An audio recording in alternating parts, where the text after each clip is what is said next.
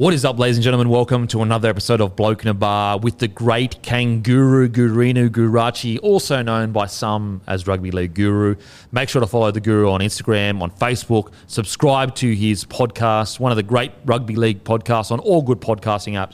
Huge announcement, guys. Huge announcement. Bloke merch, the first of the year, dropping March the 7th at 7 p.m. New South Wales time. We will announce the designs of them over the next few days on Instagram, but I'm telling you, you are going to love this. This is this is probably our, in my opinion, one of our best designs we've done.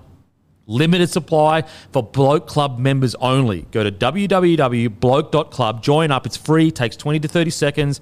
There's no credit card input, none of that nonsense. It's completely free. The merchandise is for Bloke Club members only. It is not available to the public.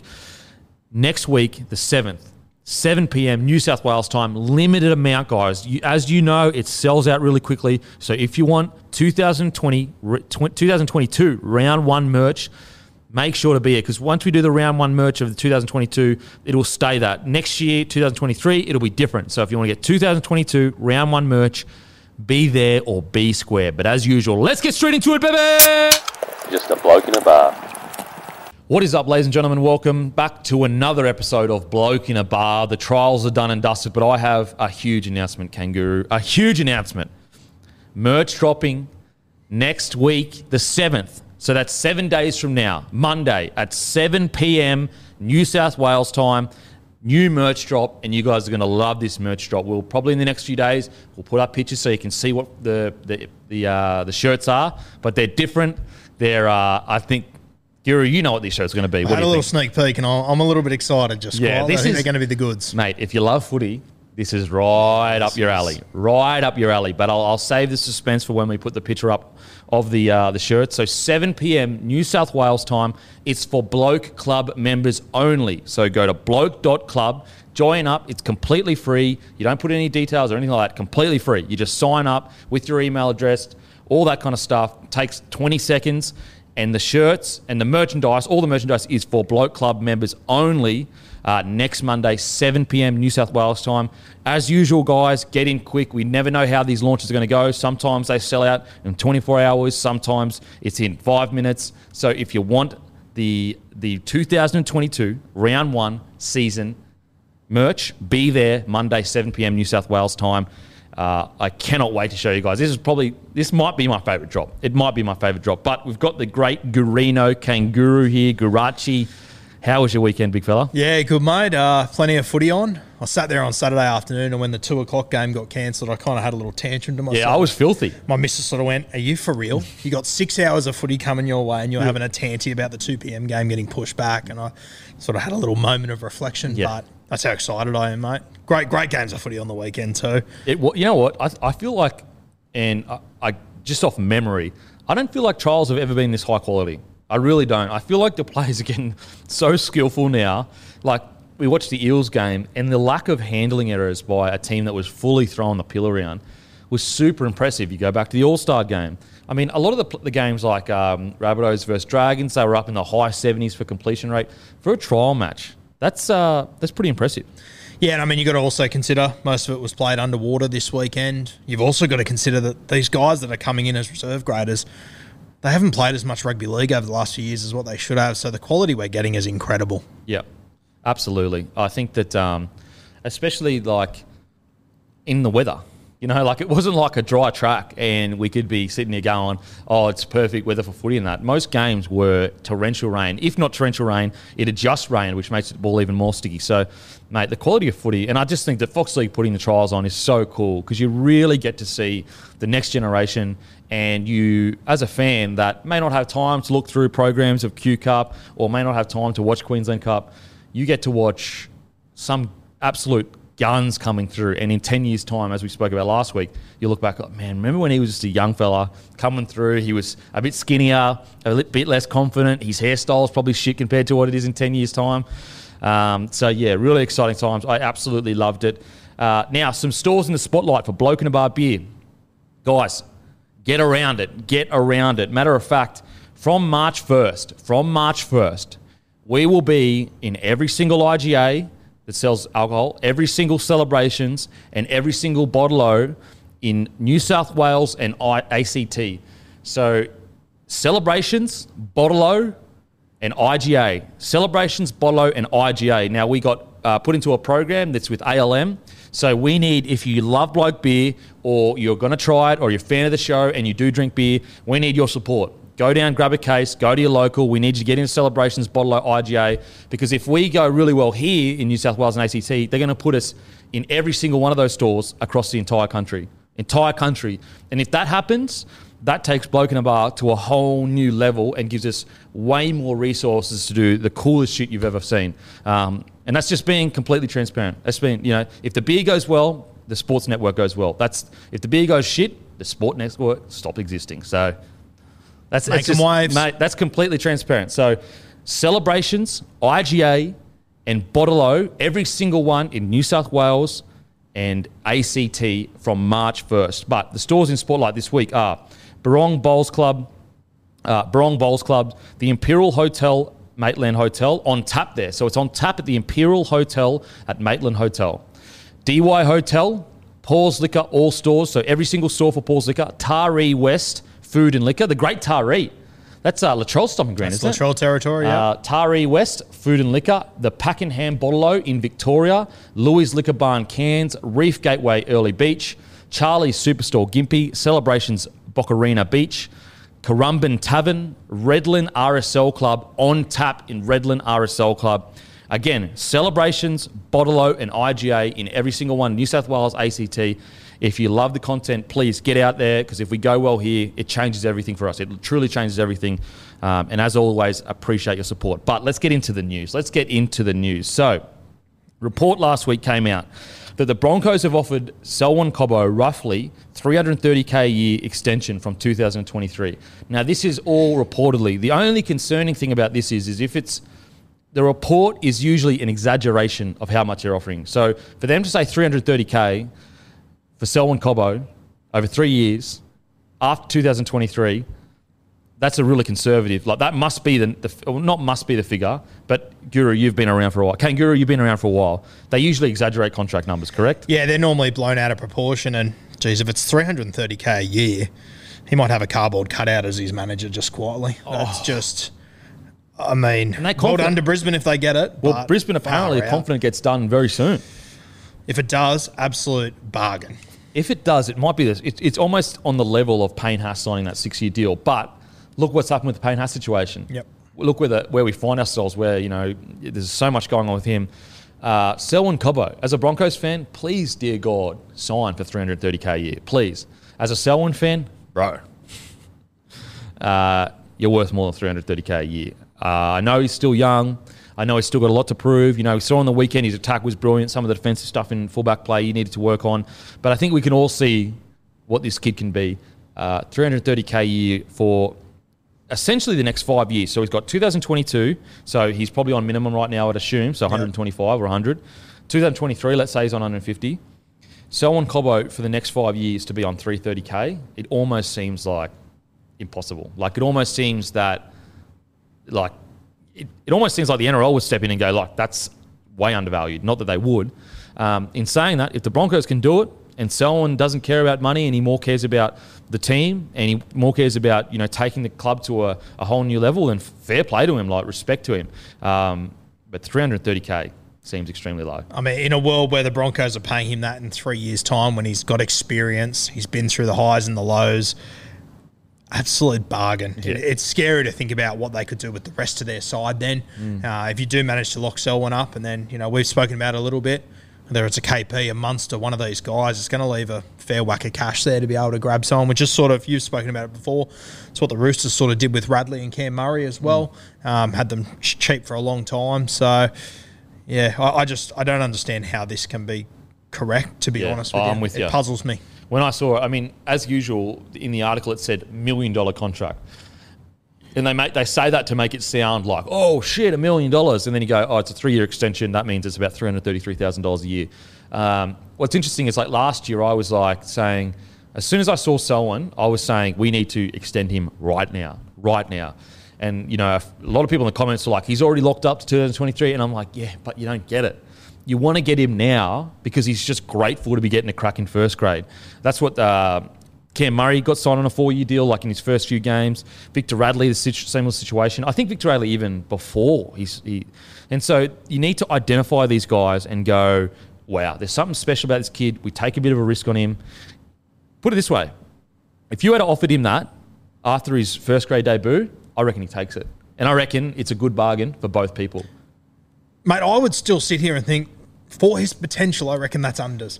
Considering you're going to 2026, it's a long way away. Like, mate, I, I I reckon a year ago, this deal would have been really good for Brisbane. Now it is just an absolute gold mine. Yeah, well, that's what I mean. That's what I was saying Yeah. a year ago. I was saying we need to lock this guy up because in I know what it's like to be a rookie. I know what it's like to be a rookie, and you're just so grateful to be there and so in awe of like I'm wearing a Broncos jersey.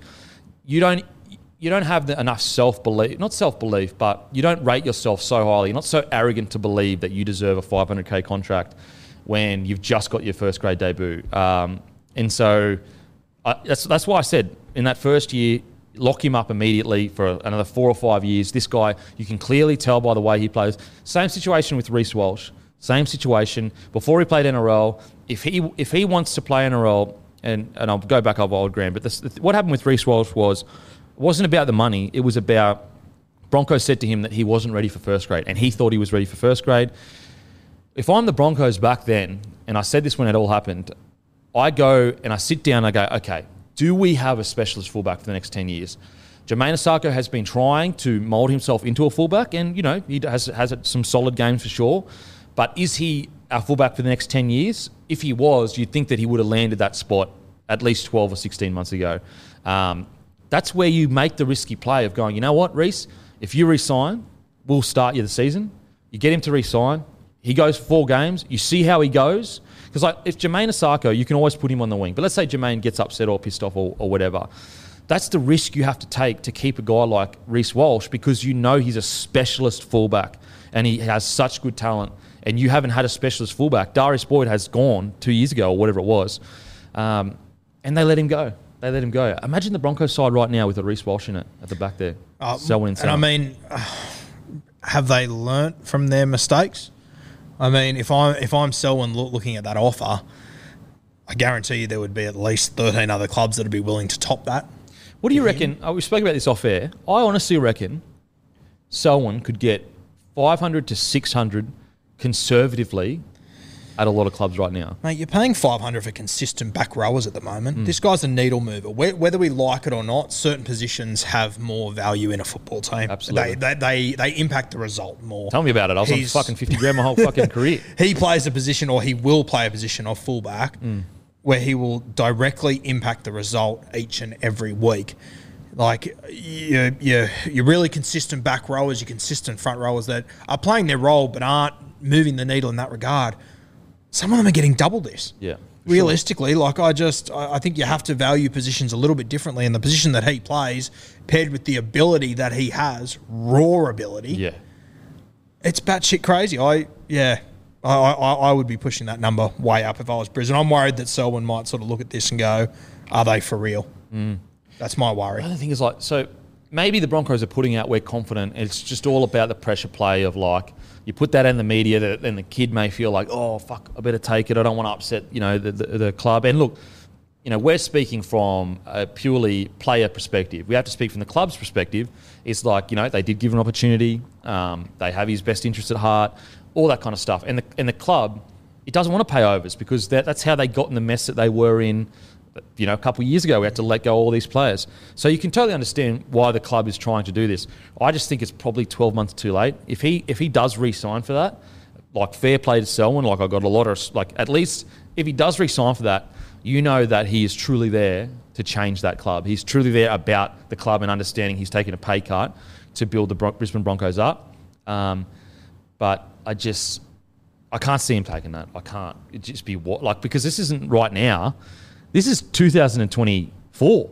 So that would be his 2024 contract. Selwyn Cobbo when he's about 21 years old, 22. And if Selwyn is, you know, a big enough Broncos man to take that, good on him. But I just think at some point over the next few years, when they're ne- then going to be signing back rowers for 500k, surely he's going to look around the room, isn't he? Well, I mean, surely Payne Haas was looking around the room going, look what I'm offering, and I'm Yeah. on 400K. Um, so, yeah, really interesting. I, again, I was just so surprised because I was like, surely with an article, they would have inflated that number just to make it, because like a good, from a purely PR perspective, let's say I'm the Broncos and I'm trying to get him for cheap as possible. And, and plenty of clubs do this, and it's just 101 footy. It's part of the game, no knock on anyone. You put out that we're offering him 600k a year. You put it out there, le- leak it, no no sources though, so that it puts pressure on you know from the public of like what he's not willing to take 600k a year. That's why I'm so surprised that the, the figure was so low because it's like there's no pressure on someone to take that. It's not like the Broncos are no strangers to leaking things. Oh either. yeah, I mean every club does it. It's just part of the interest of the club. I mean, at 330k, if I'm Wayne Bennett and I don't manage to land a Walsh or a KP or a Munster, fuck, it'd be a good get for him to get the Broncos Well, next apparently, big thing. well, that's that's the, the word is is that they're trying to stave off uh, a Dolphins raid. They're trying to stave off a, a Wayne Bennett coming to him and saying, "Mate, that would be terrible PR. That would be Oh, awful. There's the other side of that that it would be the second Broncos fullback Peter O'Sullivan has taken from them, Yep. Reece Walsh into Selwyn. The optics would be terrible if he ends up at the Dolphins. And oh man, yeah. So really interesting. It was such an interesting article. Again, it's all reported. It's Yeah. all allegedly. So you know, don't take it to the bank. But where there's smoke, there's fire. You know, would who doesn't believe that the Broncos are trying to re-sign uh, Cobbo right now? They clearly are trying to re-sign him right now with a Yeah. new club coming to town after losing Reece Walsh. A lot of rumours that Reece Walsh is going to sign with the Dolphins, and like that's by proxy such a knock on the Broncos. You know, like can you imagine Reece Walsh lining up for the Dolphins against the Broncos when the Broncos develop this guy and they tear it? You know what I mean? Yeah. And so if so there's guaranteed the Broncos are trying to re-sign him, but it, we just don't know how much this. Um, sometimes I, I wonder with the Broncos, it's like, are they so in their own world that they don't like? To them, they're like young kid coming through. This is a good offer. Like for example, Selwyn Cobbo coming through 2006, 2007. It's a great offer. It's like, mate, you're a part of a premiership winning. Like you, we are the best club in the comp. The landscape has changed. Though. Do you do you think that that could be Yeah, I think that could be part of it. I mean, you'd know more about than me if it's the same heads that are in, in these chairs making these decisions. But I mean, as you said, if you would have done this in 06, 07, it is a different situation. But It's a bargain. I mean, it's a not even- bargain, yeah. But Selwyn would also go, fuck, you know what? I'll play Origin here. I 100%. could win comps here, respectfully, and even more so after what we've seen the last two or three weeks. That's not the landscape of the Brisbane Broncos right now. And, and that's what I mean. Like, do you feel, and this is like, I'm biased, obviously biased towards the Bronco, but do you feel from an outside looking in that they're using their history in the wrong moment? They're using the club's pre-art history and not realizing that we're so far beyond that right now as a club that, that you can't afford to be offering a Selwyn Cobbo this kind of money. Selwyn hasn't seen Brisbane win a premiership. Yeah, fuck. They're not. I, I, the, When was the, he born? Would have been like 2003 or something like that. So Well, yeah, he, it would have been it it would have been before he was at school. the Yeah, last yeah, time so he wouldn't have seen So he hasn't seen them win a Yeah. premiership. Yeah. The way that I grew up looking at the Broncos was they're in a grand final every third year. yeah. They've got an absolutely stacked team. The Broncos team is the Kangaroos team in a different jersey. It's not that anymore. Mm. No. It's not. How many players played Origin for Queensland last year from the Crazy. Broncos? Yeah, it's, it's it's bizarre. It's um, I it's not bizarre. It's, it's where we're at right now. it's now. where you're at. It's Yeah. the reality of your situation. Yeah, very interesting. Really interesting. I hope that it's just um, you know they've just thrown a figure out there, and it's some journalist that doesn't really know footy that much. Maybe I don't know. Again, and no, I don't know who wrote it. Wrote it, so maybe they do. But um, hopefully that figure is incorrect, and we're looking more towards the you know 400 first year, 500 second year. You know what I mean? That that's that kind of figure. I can see. Okay, maybe he can take it. It's homegrown to him. He was a Broncos fan growing up. Um, but if they get him for three thirty, I tell you what, if, even if they get him for four fifty a year, I still think that's a steal. I still think it's a steal for sure. He's got he's got more potential than most guys in this league in a key position. yeah, Like- totally. And what's really interesting with a guy like Selwyn is so the Wynnum trial to not this year but last year, he wasn't a part of the Broncos squad. And I just put up, and, and Reece Walsh went really well in that trial. And I was like, you know, Reece Walsh killed it, rah, rah, killed it. And then the amount of people that were like, Selwyn Cobbo killed it. And I was like, yeah, but he wasn't playing for the Broncos. Like, well, first of all, I looked at the Broncos side and I was like, I don't I don't remember seeing him come through. And they're like, no, no, he was playing for Wynnum. And I went back and looked, and I was like, holy shit. So that's how much I guess he wasn't even identified then yet. I mean, he may have come to some camps and all that stuff, but he wasn't in the first grade squad at that stage or on the edges of it. But that's how good he was. He, in the trial where he would have been 17 years old, probably. Yeah. He's one of the best players on the field against the Broncos, you know, squad. Uh, so yeah, And like just to show you where he's at right now, he's coming into first grade. He hasn't played fifty games. Like he, he's playing first grade. I wouldn't say he's a first grader yet. no, no way. And I mean, you look at the level that he's at. He's an established Q Cup player for me. Mm. And mate, you go and have a look at what he did last year in the Queensland Cup. grand final Like that's where he's going to be in three or four, sure. five years in the Broncos, and that's I think that's the way you've got to look at this contract. You're not you're not buying Selwyn for now. You are buying Selwyn for 2025 when he's an established first grader and he's doing the shit that he's been doing in Queensland Cup, taking the piss out of the competition to some extent. Yep. I think, um, you know how last week we were talking about you want your stars to, when they get the ball in a trial, be like, they're a step above. Now, aside from two lapses in defence um, from Selwyn, uh, you know, one was miscommunication and then one was just poor positioning. Aside from those two things, he looked a level above for the Broncos. He was our best, one of our best, um, in, against essentially a full strength Cowboys side. He's he's 19 years old. He's 18 years old. You know. and and he looks good making he's, he has to create things for himself at the Yeah. moment. I think once you get Reynolds and there is a bit more structure, Yeah. he will just he will get good ball in such better positions with more options available to him. So, yeah, I, I, you know, we're both huge fans of Yeah. Selwyn. This is an absolute bargain if Brisbane come home with it. And if I was Selwyn and his management, I think I'd be looking around the room before I oh. pen to paper here. Wow. I mean, and it's not like his value is going to go down over the next year or two. Like you could just say, no, we don't accept it. Mate, it's the NRL. If he plays terrible for the next year, people, I, pe- clubs will sign him the year after off potential. Yep, for that sure. They can turn him around. It's the NRL. That's how it works. yeah.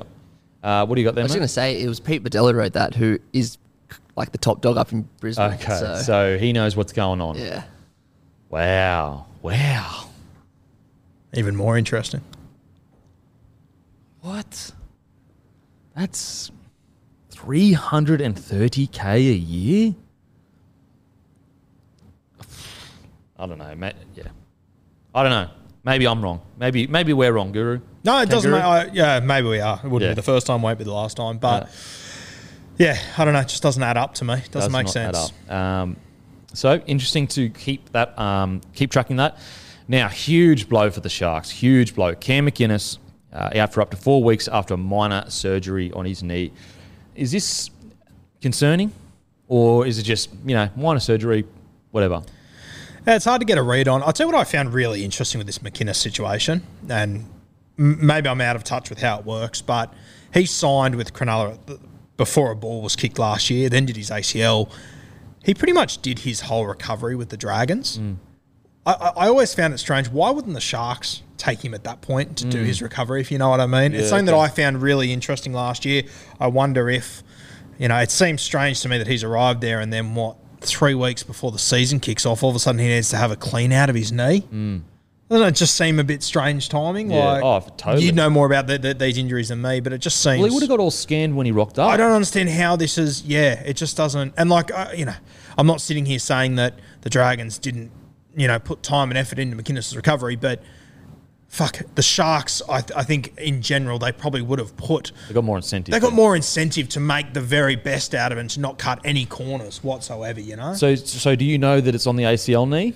I believe so. That's from what I gathered. Uh, don't 'Cause quote it me could, on that. It could be just a, um, you know, it could be his other knee. We, we I, I, I thought it was, but I'm not sure. Okay. Ho- ho- hopefully, Matty can find something of that. Yeah. But devastating for the Sharks um, for the first four weeks. Obviously, your spine is so important now. He was going to be there 13. I include your 13 in your spine now. So for them to change it up for the first four weeks when they're already running with a halves combo that has got some question marks over it, Mm. um, far from ideal. But just as a leader, especially in defence, you want Cam McInnes on the field. imagine that same knee. same, knee. Yeah. I don't understand Wow. how that occurs. I don't. Yeah, it does. So it's so what it's it, like. Was it a re-injury? But it says clean out. Like uh, anyway, that's that's really strange. Um, you know, a, a, a Sharks pack with Finucane and McInnes in it, like that is a fucking top tier Sharks pack. So best wishes to McInnes. Hopefully, it's no big deal. It's just a small clean out, and he'll be back ready. I mean, if there's one bloke that's going to rip and tear and train hard to get back, it'll be McInnes. Yeah. Now, this next one, um, this to me was just really, really surprising. You know, we've had blokes like Trindall that are missing two weeks for a, a head high. That was the guy was falling into his shoulder. Is it two weeks he's missing, Trindall? Yeah. Two weeks. Um, you know, then we had Tyrell Fuimaono, who, you know, don't get me wrong, was definitely worse than the Collins uh, on Hastings.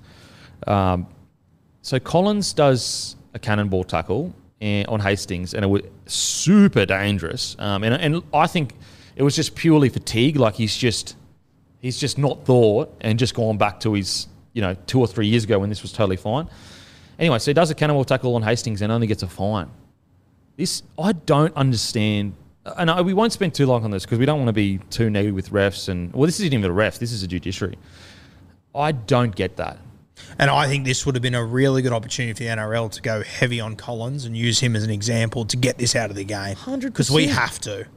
We have to get this out. I, I understand what you said. He's tired. He's going back two or three years. I think we need a line in the sand to say that sort of shit's out. It's not. I, I just I can't understand how a guy can see a man in a two man tackle attack the back of his knees when he's not watching, throw his body weight on him as a front rower going at a five eight, and he gets a fucking fine. I just don't get it. I just and that's nothing against Collins. I think he's a great player. I really like him, but it's that it's that sort of stuff we've got to get out of rugby league. It's oh, for sure. I, I totally I agree. mean- I, I, like, I think Collins was just f- totally fatigued and Yep. wasn't thinking. So let's we'll take out the Collins the player. Let's just look at the technique that was used. We got to get rid of that. Like, But I guarantee you, if you take instead of a fine, if you give him six weeks, I guarantee you, Trent Robinson in his video session is going, "Hey, we cannot fucking do this. Yeah. we can't afford to do this." That's how you get these sort of things out of our game. I don't think a fine does it ju- justice at all. how is honest with you. Tyrell Fu- Fuimaonos, who was still wrong, bad technique, absolutely, but it happened like that, and it was in contact, like he swung around, blah blah. How is that five weeks? And Collins, which was an intentional decision, you know, I just yeah, it was. I don't understand this, and this is we're we're already starting in trials to have situations that's inconsistent. Can you imagine uh, Anthony Griffin right now? Yeah, mate. I, He would be fuming. Braydon Trindall had a bloke trip into him. Yeah, trip into him. Like, there was, there was no intent from Braydon Trindall in that moment. For me, Collins, I think there was a bit of intent. I think he, like, I just don't understand. Once again, you know better than me. You've played the game. It all happens so fast. But I just don't understand how the mindset is to attack someone's legs when they're not watching. It's just fatigue, Just- man. You're just Yeah. fatigue, so you just go. A lot of the time on the footy field, you don't even remember what happens.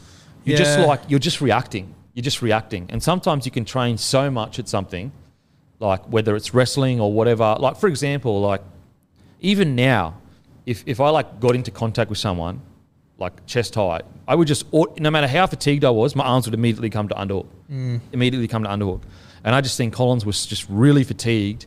It's again, it's not saying that he shouldn't have not. Like I'm, I agree with I- you. It's not a Collins problem. It's an NRL problem. But I think this is a good opportunity to really draw a line in the stand and solve it. We've done nothing. I mean, it'll be interesting to see what happens if Hastings does an ACL or something in that moment. What would happen then? But that's the concern. Is like we cannot judge a judiciary finding on how injured the bloke got, because then then it's like, oh, okay, he didn't get injured, it's all good. The, the judiciary is there to clean the game up, not to protect people from being injured. And I agree with you, but I think that's how the judiciary looks Yeah. at it sometimes. Yeah, if Hastings totally. didn't get up and play the rest of the game, I'm confident we're not talking about a fine. If Haze Dunster would have got up and kept playing last week, I don't think he's looking at seven weeks or whatever it was. to be honest, I don't even think he would have been a penalty. If he like slings off or like he just like like he falls down naturally, um, yeah. So re- really surprising, and and this is in no way saying we hope Collins got six Yeah. to seven weeks. It's more the consistency that's really concerning. If you're a Dragons fan, you're pissed off. If you're a Sharks fan, you're pissed off. Um, so hopefully the NRL looks at this, and hopefully there has um, been a review of this decision and been like, boys, going forward, like we cannot be giving a guy that someone slips into the tackle two weeks and then a clear cannonball tackle. Like if you could paint a picture of cannonball, it that doesn't get it. any clearer, let's be honest Um. Like, So yeah, like look, the best thing about it all is thank God Hastings is all good. Yeah. Thank God that nothing happened from it. I'm sure, you know, by all reports, Collins absolute legend of a bloke. I'm sure he's probably taken a step back and gone, fuck, like, if I'm fatigued, I've got to keep my, um, just keep my mind about me a little bit. I'm sure that, put it this way, I'll be surprised if Collins does it again because I think even him would probably be like, shit, that could have ended really fucking poorly. Yeah. Because, like, people, a lot of people don't uh, feel like players just feel no remorse. I guarantee Collins is sitting there going, thank God Hastings didn't do his ACL. Yeah, and he, he would have found him after the game and said, said, "Mate, sorry, so bro, sorry, fucking 100%, brain explosion. totally." Sorry, yeah. Um, and it, yeah, so hopefully the NRL can focus on that because we haven't really seen them that bad for a while now, you know, because they got stamped out quite well. Yeah. Uh, probably what two years ago, you reckon? Yeah. Um, so that's just puzzling to me. Again, more more inconsistency from the match review committee commu- committee um, has uh, Tamou has he been cited yet? One, Again. one game, I think it is. Yeah. What? So he got a game. Yep. Is there like good behaviour from Collins or something? There must Collins must have, has the slight bit of loading, okay. So Tamou, slight, but Collins has no loading. no loading. So maybe that's that, but it's not in the category of fine. But it's dangerous. It's great. Lindsay Collins was grade one dangerous contact. Really, Mm. and and he just didn't. Okay. I don't. I don't understand. Which is interesting because like, is a cannonball grade one? Yeah, no, it's not. Um, I don't get it. Uh, And it's, it's the same situation happened with um, Tamou. Like, I think with him, fatigued, wasn't thinking, because we all know, like, Tamou's not a shit bloke. Collins is not a shit bloke. This is just fatigue situation. But that was pretty dangerous, the Tamou situation. Like, I can cop the one to two. Sorry, Tamou would have got a week even if he didn't have loading. Okay. So I can cop the one to two weeks for Tamou. Um, I think that's fair because it was really dangerous. Um, the Collins one is just really perplexing to me. I don't understand how we came to that. Um, yeah, I don't understand. Anyway, uh, hopefully they sort it out. We'll try this year as much as we can not to go to MRC, MRRC and the, the refs. But oh, like I, I don't know about you, but I feel passionate about this one because I think it's a miracle Hastings is playing rugby league still. yeah, I totally, totally. Like, and it could have so so easily. And it's not about Hastings; it's about whichever player is in that situation. I mean, mate, if this was two weeks before Origin and he did that to Cam Munster, for example, and he was out for the State of Origin series, all of a sudden the NRL fi- fill it in their hip pocket. Yep. that's a different story. All of a sudden, Oh, it's, to- it's mate. carnage. This is like the Tyrell Fuimaono one, where it's it's this is a technique that has been brought into the game that's unnecessary and it is dangerous, regardless of how safely you do it. It is made to anchor knee points. So I totally agree with you. I'm passionate on it as well. Like I remember a few years ago, I had a chat with um, the general Luke Patten, and I, this is just when it was like hitting its zenith, and he was I think he was on the MRS, MRC then. And I said, mate, this cannonball's got to fucking go. Like it is just fucked. Like getting your knees blown out when you can't even see the bloke coming towards you while you're being held by two people. It's like the worst. It's it's the worst part of our game. Like I'll take a guy bouncing up head high and every day of the week over cannonball tackle. Just for reference, Fuimaono, Tamou, and Collins all got the same charge. It was dangerous contact. Lindsay Collins, grade one. James Tamou, grade two. Fuimaono, grade three. Doesn't make any sense, man. This is one thing that I think rugby union does really well, where if they want to get rid of something, you know it's hard and fast. If you do this, you are getting 10 in the bin. You are Yeah. getting sent off. And I think this is something that we fall into grey areas. Mate, as you said, it is so dangerous. You were talking to Luke Patten about it. Why isn't this just well known that if you do this, you will be sent from the field? I was honestly surprised. I thought he was gone for ten. yeah. like I, was like, I oh, yeah, can't he's believe gone. he wasn't. And now he's got a fine. Yeah. Mm. Like, it just makes no sense. I don't, I, yeah. Hopefully, this is just a like a one-off, you know, because Yeah, we actually fingers crossed. we haven't seen a cannonball tackle in quite some time. So hopefully, it was just a fatigued player, made a, a brain explosion. Fingers crossed, no one got injured, and we just move forward and we don't see it again. Sorry, hopefully. I missed one. I wish missed one small detail. Lindsay Lindsay Collins has a discount for seven years of incident free. yeah, okay, okay. So that possibly means That's what I said. Is he got really good behaviour? yeah. So I, I looked at the loading. He's got no loading, but I didn't see the seven years thing. So he must Seven get years good behaviour. So that Yeah. must be it. Yeah. Um, so, to be honest, if I'm being totally honest, and let's just take Collins out of it, I'm still not okay with. That. I'm the not okay with that. Like that doesn't. that, it's you know. Anyway, is what it is. Um, And, and I get it if they've got those rules set out for the what's he in the third year of his career and he's getting a seven year exemption. I, I understand that, but I think it should have been ten in the bin. I think that they need to stamp it out. Yeah, for sure. And No, then no, they, they pretty much have, as you said, first time we've seen it in a while. But I just can't, don't think we can let that sort of stuff sneak back in. Yeah, no, I um, I, I totally agree. And and to be clear, we're not saying Collins or Tamou meant Yep. it, uh, but it is very dangerous. Absolutely. Brian To'o has said his parents uh, want him to play for Australia and would love the opportunity. If not, he will represent Samoa. Jarome Luai also will let Mal Meninga uh, will let Mal Meninga know closer to the World Cup. Um, to me, this wasn't really news of like. This seems like pretty. Yeah, I think this is what we all assumed. I I hope they play for um, Samoa, to be honest with you. I think that'd be better for our game. Um, the gap between who's Samoa pick if they don't get Luai or Brian Toto is much bigger than who the Kangaroos will get. Yeah. If they don't have either of those two. Um, in saying that, though, if the boys are passionate of playing for the Kangaroos, then good on them. 100%. Kangaroos. The Kangaroos. Kangaroos. Trademarked. Um, yeah, honestly, the way I see this is play for whoever you want to, bro. You know, you've got heritage at Samoan, and um, yeah, play for whoever represents you the most. That's like that's really as simple as it gets. If you feel like Australia represents you the most, or you're the most passionate about it, play for Australia. Uh, if you feel Samoa, your your your heritage is uh, makes you more passionate, play for Samoa. Uh, I don't see any issue. You know, I guess the, the the biggest issue would be can you let them play for Samoa then Australia? I'm still unsure on that. And then the, the whole can you play for New South Wales then go and play for Samoa? I still don't know where I stand on that. I'm really torn because I don't think anyone knows where they stand on that, unfortunately. it's like I- I'm a I do think that we can't afford to lose the tradition of state of origin. Like if we just if it becomes a wild west, it's almost like it loses its magic. The magic is state versus state, mate versus mate.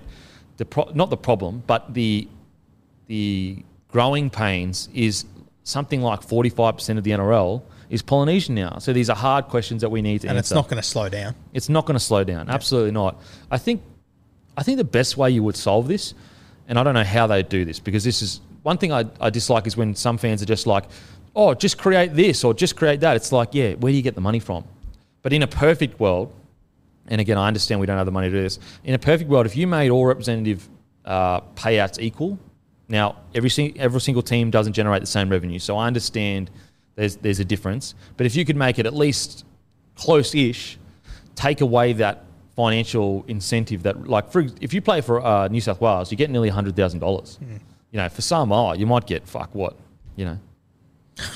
I don't even know. Honestly, I- don't I don't know. be Wouldn't be much. much. Yeah. Whereas if you if, if you could somehow get it a little bit closer, I, I don't mean hundred thousand dollars or nine hundred uh, ninety thousand dollars, but if you made it so that like you were purely selecting off who represented you the most, I think that would be the easiest way and the fairest way to do it. Uh, but the the argument against that is this is an Australian league at the end of the day. Like this is an Australian league.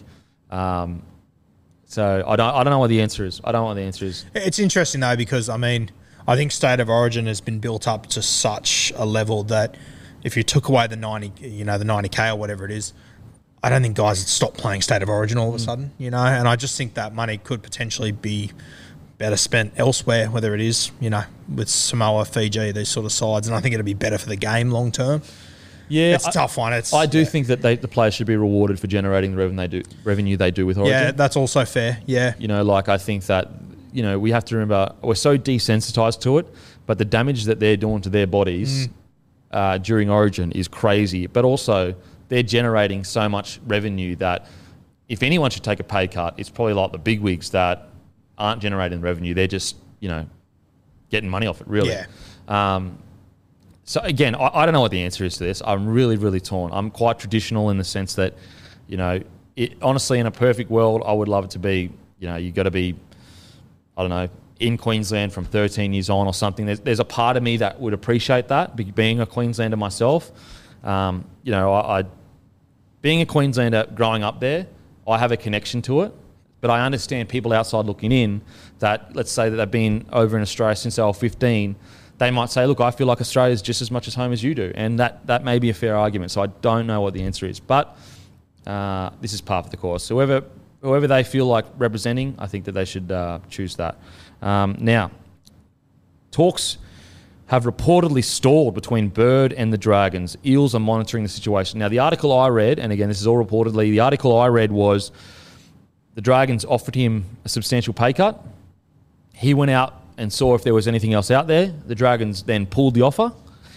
Um, the Dragons have since reportedly come out and said we would consider, you know, going back to the negotiation table, but that money that was there may not be there anymore. What, what was your read on the situation? Yeah, I, I don't think the Dragons can afford to let Jack Bird go. Personally, we've heard that they also haven't been keen on Tariq Sims over the last year, which blows me away. I just, I, I, would find it hard to believe the Dragons are going to go out and find someone better than Jack Bird. I look at their squad internally; they don't have a second rower, a, a lock. You know, they might not even have a five eight as good as Jack Bird. As much as I think Amone is a great player, you know, Jack Bird's got runs on the board. Mm. You, you, know what he's going to produce. He's a he's a premiership winner. Uh, I'm just thinking about their squad off the top of my head. I think he's the only premiership winner, probably him and George Burgess. Mm. Um, I, I mean, the Eels are monitoring this situation. I'll eat my hat if there's not another six clubs monitoring this situation. It's it's a bit strange. Like, I, how much can the Dragons be possibly paying him? Because like the Broncos would have been chipping in part of his contract, and so have they lowballed him so much? Like, I can't imagine Jack Bird thinks or feels that he's going to get another, you know, 800 grand contract right now. I can't imagine. I, am sure he's aware that he needs to get, you know, more runs on the board, a couple, maybe a couple years of good form to get back to that spot, maybe. Um, and also, I feel like Bird has been quite good for the Dragons. I think he's been great. I, if I had to guess, what's, I mean, it might be Jack Bird's manager, knowing that the Dragons have a history of paying a little bit overs for mm. guys, just trying to do the best by Bird. I'm not sure, but I, yeah, I find the situation with Tariq Sims very strange. I find this one with Jack Bird very strange. I just don't think they can afford to let these guys go. And you know, if, if they were to lose Jack Bird, they got so much depth in that team that they could fill his spot. But none of them are Jack Birds. Well, I mean, even on the weekend, he had like the most tackle breaks of any forward on the field. Pretty yep. sure. It's like seven tackle breaks. He looked constantly dangerous. Uh, you know, if you're going to lose a guy like Tariq Sims, you want to keep at least, you know, there are guys that can do the job on the edges for um, the Dragons. But as you said, are they that extra percent up that really impact games? Like Bird impact games. And I think that every time he's played, even when he did play for the Broncos, I thought he was fantastic. Mate, he can impact games in six positions too. Yeah, he can do he can do it all, Jack Bird. Yeah, I interesting. Mean, I wonder. I wonder if they've just outrageously lowballed him, or as you said, his manager's just trying to do the best for him. I don't like the whole pulling of the contract thing though. That's a bit bizarre to me. Like it's like what? So just because he went out and tested the market or saw what was out there, you no longer want him. It's like is he not allowed to do the same thing that you're doing? You yeah. are reducing his con- you're reducing his value because it's your right to as a club. Just like it's his right to go out and see, look, is there anyone else interested? Yeah, it doesn't seem like fair ball to me. But and then like then the reports are, oh, they would come back if he was interested. It's like far out. Like you know, a guy like Jack Bird, you want him on board 100. percent You don't want him bitter towards the club because they pulled the contract. Once uh, again, I mean, I don't think Melbourne and the Roosters are pulling contracts because guys are having conversations elsewhere. Yeah. In, in the Dragons' defence, though, you can make the argument that, you know, well, I mean, the Roosters did do it with Latrell. They did do it with Latrell. They pulled Fair. his contract. Some some clubs do feel like we need to be ruthless in our standard. Like, if you don't want to be here, then we will pull the contract. So, although the Roosters with Manu, they didn't they let him look around? Yeah, they did. They, they absolutely let Manu look around. Um, but Latrell is obviously a bigger contract, bigger, uh, more buzz around it. I think the Roosters were just like, you know what, like we, we feel we've given you a fantastic offer. Whereas I think like Manu, if there's not as much uh, media around it. It doesn't become a shit fight. Um, and yeah, I, I also think like Latrell was in such a position where like literally every club would be having a go at him. And don't get me wrong, I think a lot of clubs at Manu, but he's just he's just not on that level of Latrell. Like, and it sort of comes back to what you said about the Broncos before. They're sort of approaching their what they're doing with a with a mindset from 15 years ago. The Roosters are in a moment now where they can have that mindset, yeah, and they'll be okay. I don't think the Dragons are. I really don't. I don't. Mm. Yeah, I, I think they'd be crazy to let Jack Bird. Slip. Yeah, I, it just depends how much. Like, I don't think if Jack, what would you pay Jack Bird right now? Five hundred. He's really hard. Yeah, five or six, I reckon. Yeah, you, you could argue six or seven to me, but I, would be more comfortable. I'd be around five, five just just because of the injury history. Yeah, like I would be like, look, five hundred edge back row that can play 13, 6, fullback, centre. Yeah. Um, but I mean, you know, he is a premiership winner. He's played Origin. Like all these things will come into negotiations yeah, sure. totally. as well. St George don't have many of those sort of guys. Yep. Um, yeah, Interesting. Um, and just back on that Manu situation, that was in, that was interesting. Like, I wonder why they did allow Manu to really, really test the waters, and yet Latrell, it was just like, we, we've offered you a big contract, but if you don't take it before this period, you, we're pulling the deal. Really interesting. Yeah, I wonder why. Because the Roosters like openly, publicly came out and said we've pulled our contract from Latrell before he'd even said anything. Whereas Manu, um, you know, don't get me wrong, Manu is the best center in the game, no doubt. He's one of the best players in the game. But I think with a guy like Latrell, maybe it was the media frenzy that they was they were worried about the Roosters, maybe being Souths played a role too. as in. I mean, the Roosters arch rivals. I mean, But uh, was he linked to South yet when they pulled that contract? he was always sort of linked to Souths, wasn't he? Oh, I don't know. Yeah, Yeah, Yeah, hard to really get a grasp interesting. on it's it's but- it's weird how different things unfold. You know, Manu got a good substantial amount of time to go through it, whereas Latrell it was a big offer in a short period of time. Maybe maybe they were talking about it for a while, and that's what the difference was. You know what? Maybe they did get the same amount of time, but we just didn't hear about the Latrell a lot. Maybe they were negotiating for months, um, whereas and Ma- Manu, for example, maybe they were negotiating for months, and he came back and said, "Yeah, I want to stay."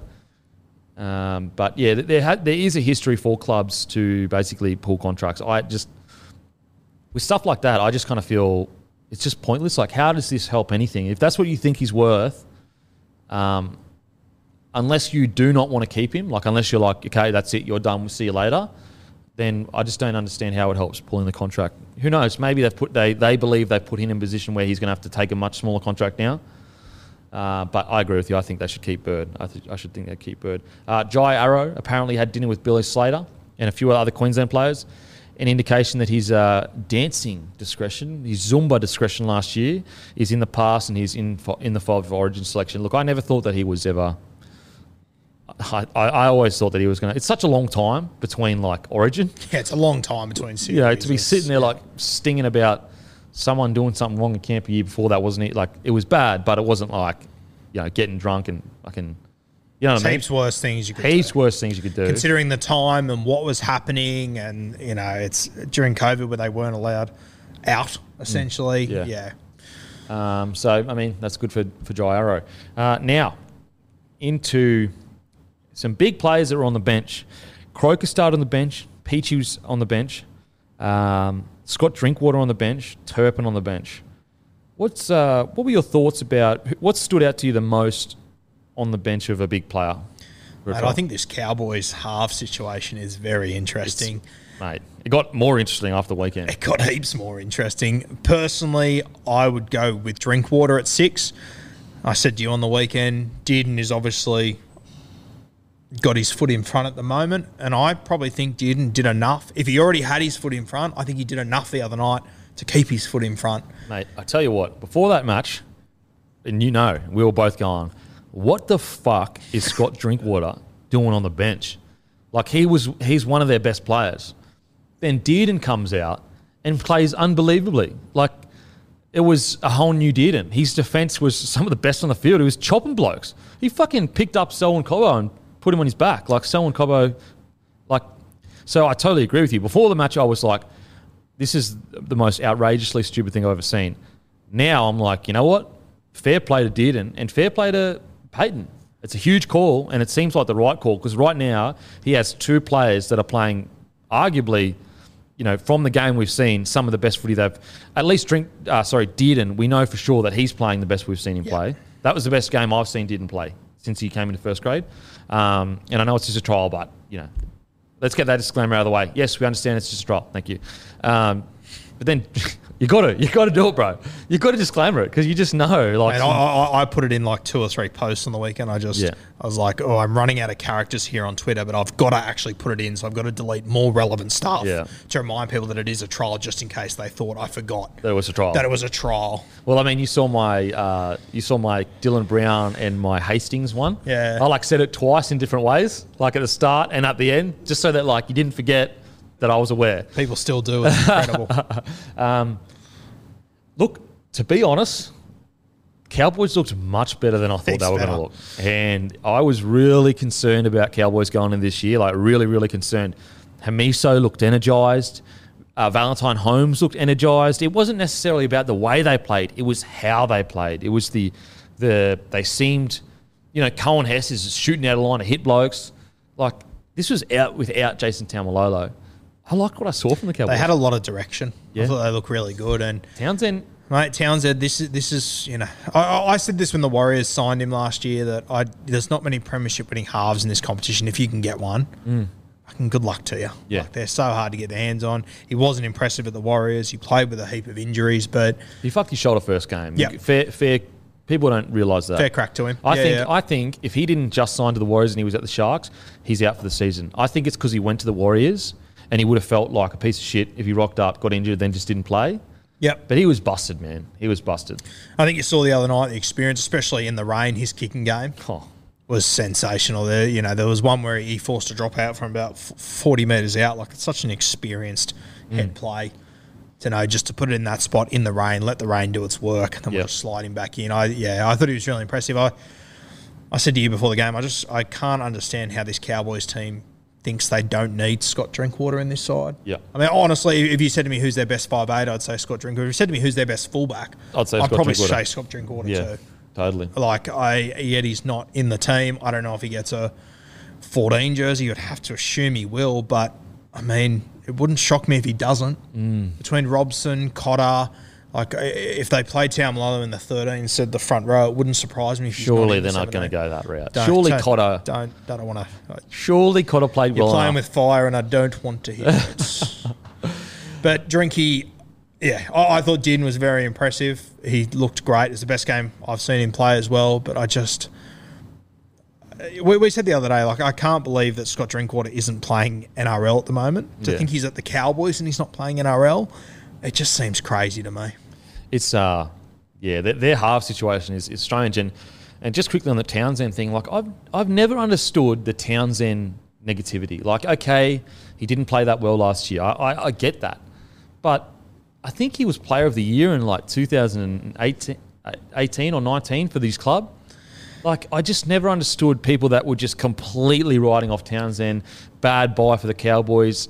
It's like this is a premiership winning seven that yes he isn't the next Jonathan Thurston understandably so but he's going to give every club he goes to if he's not completely busted direction Uh, it's very similar to our Dylan Brown argument, which I'm sure we'll talk about. He doesn't put up the highlights, he doesn't put up the stats.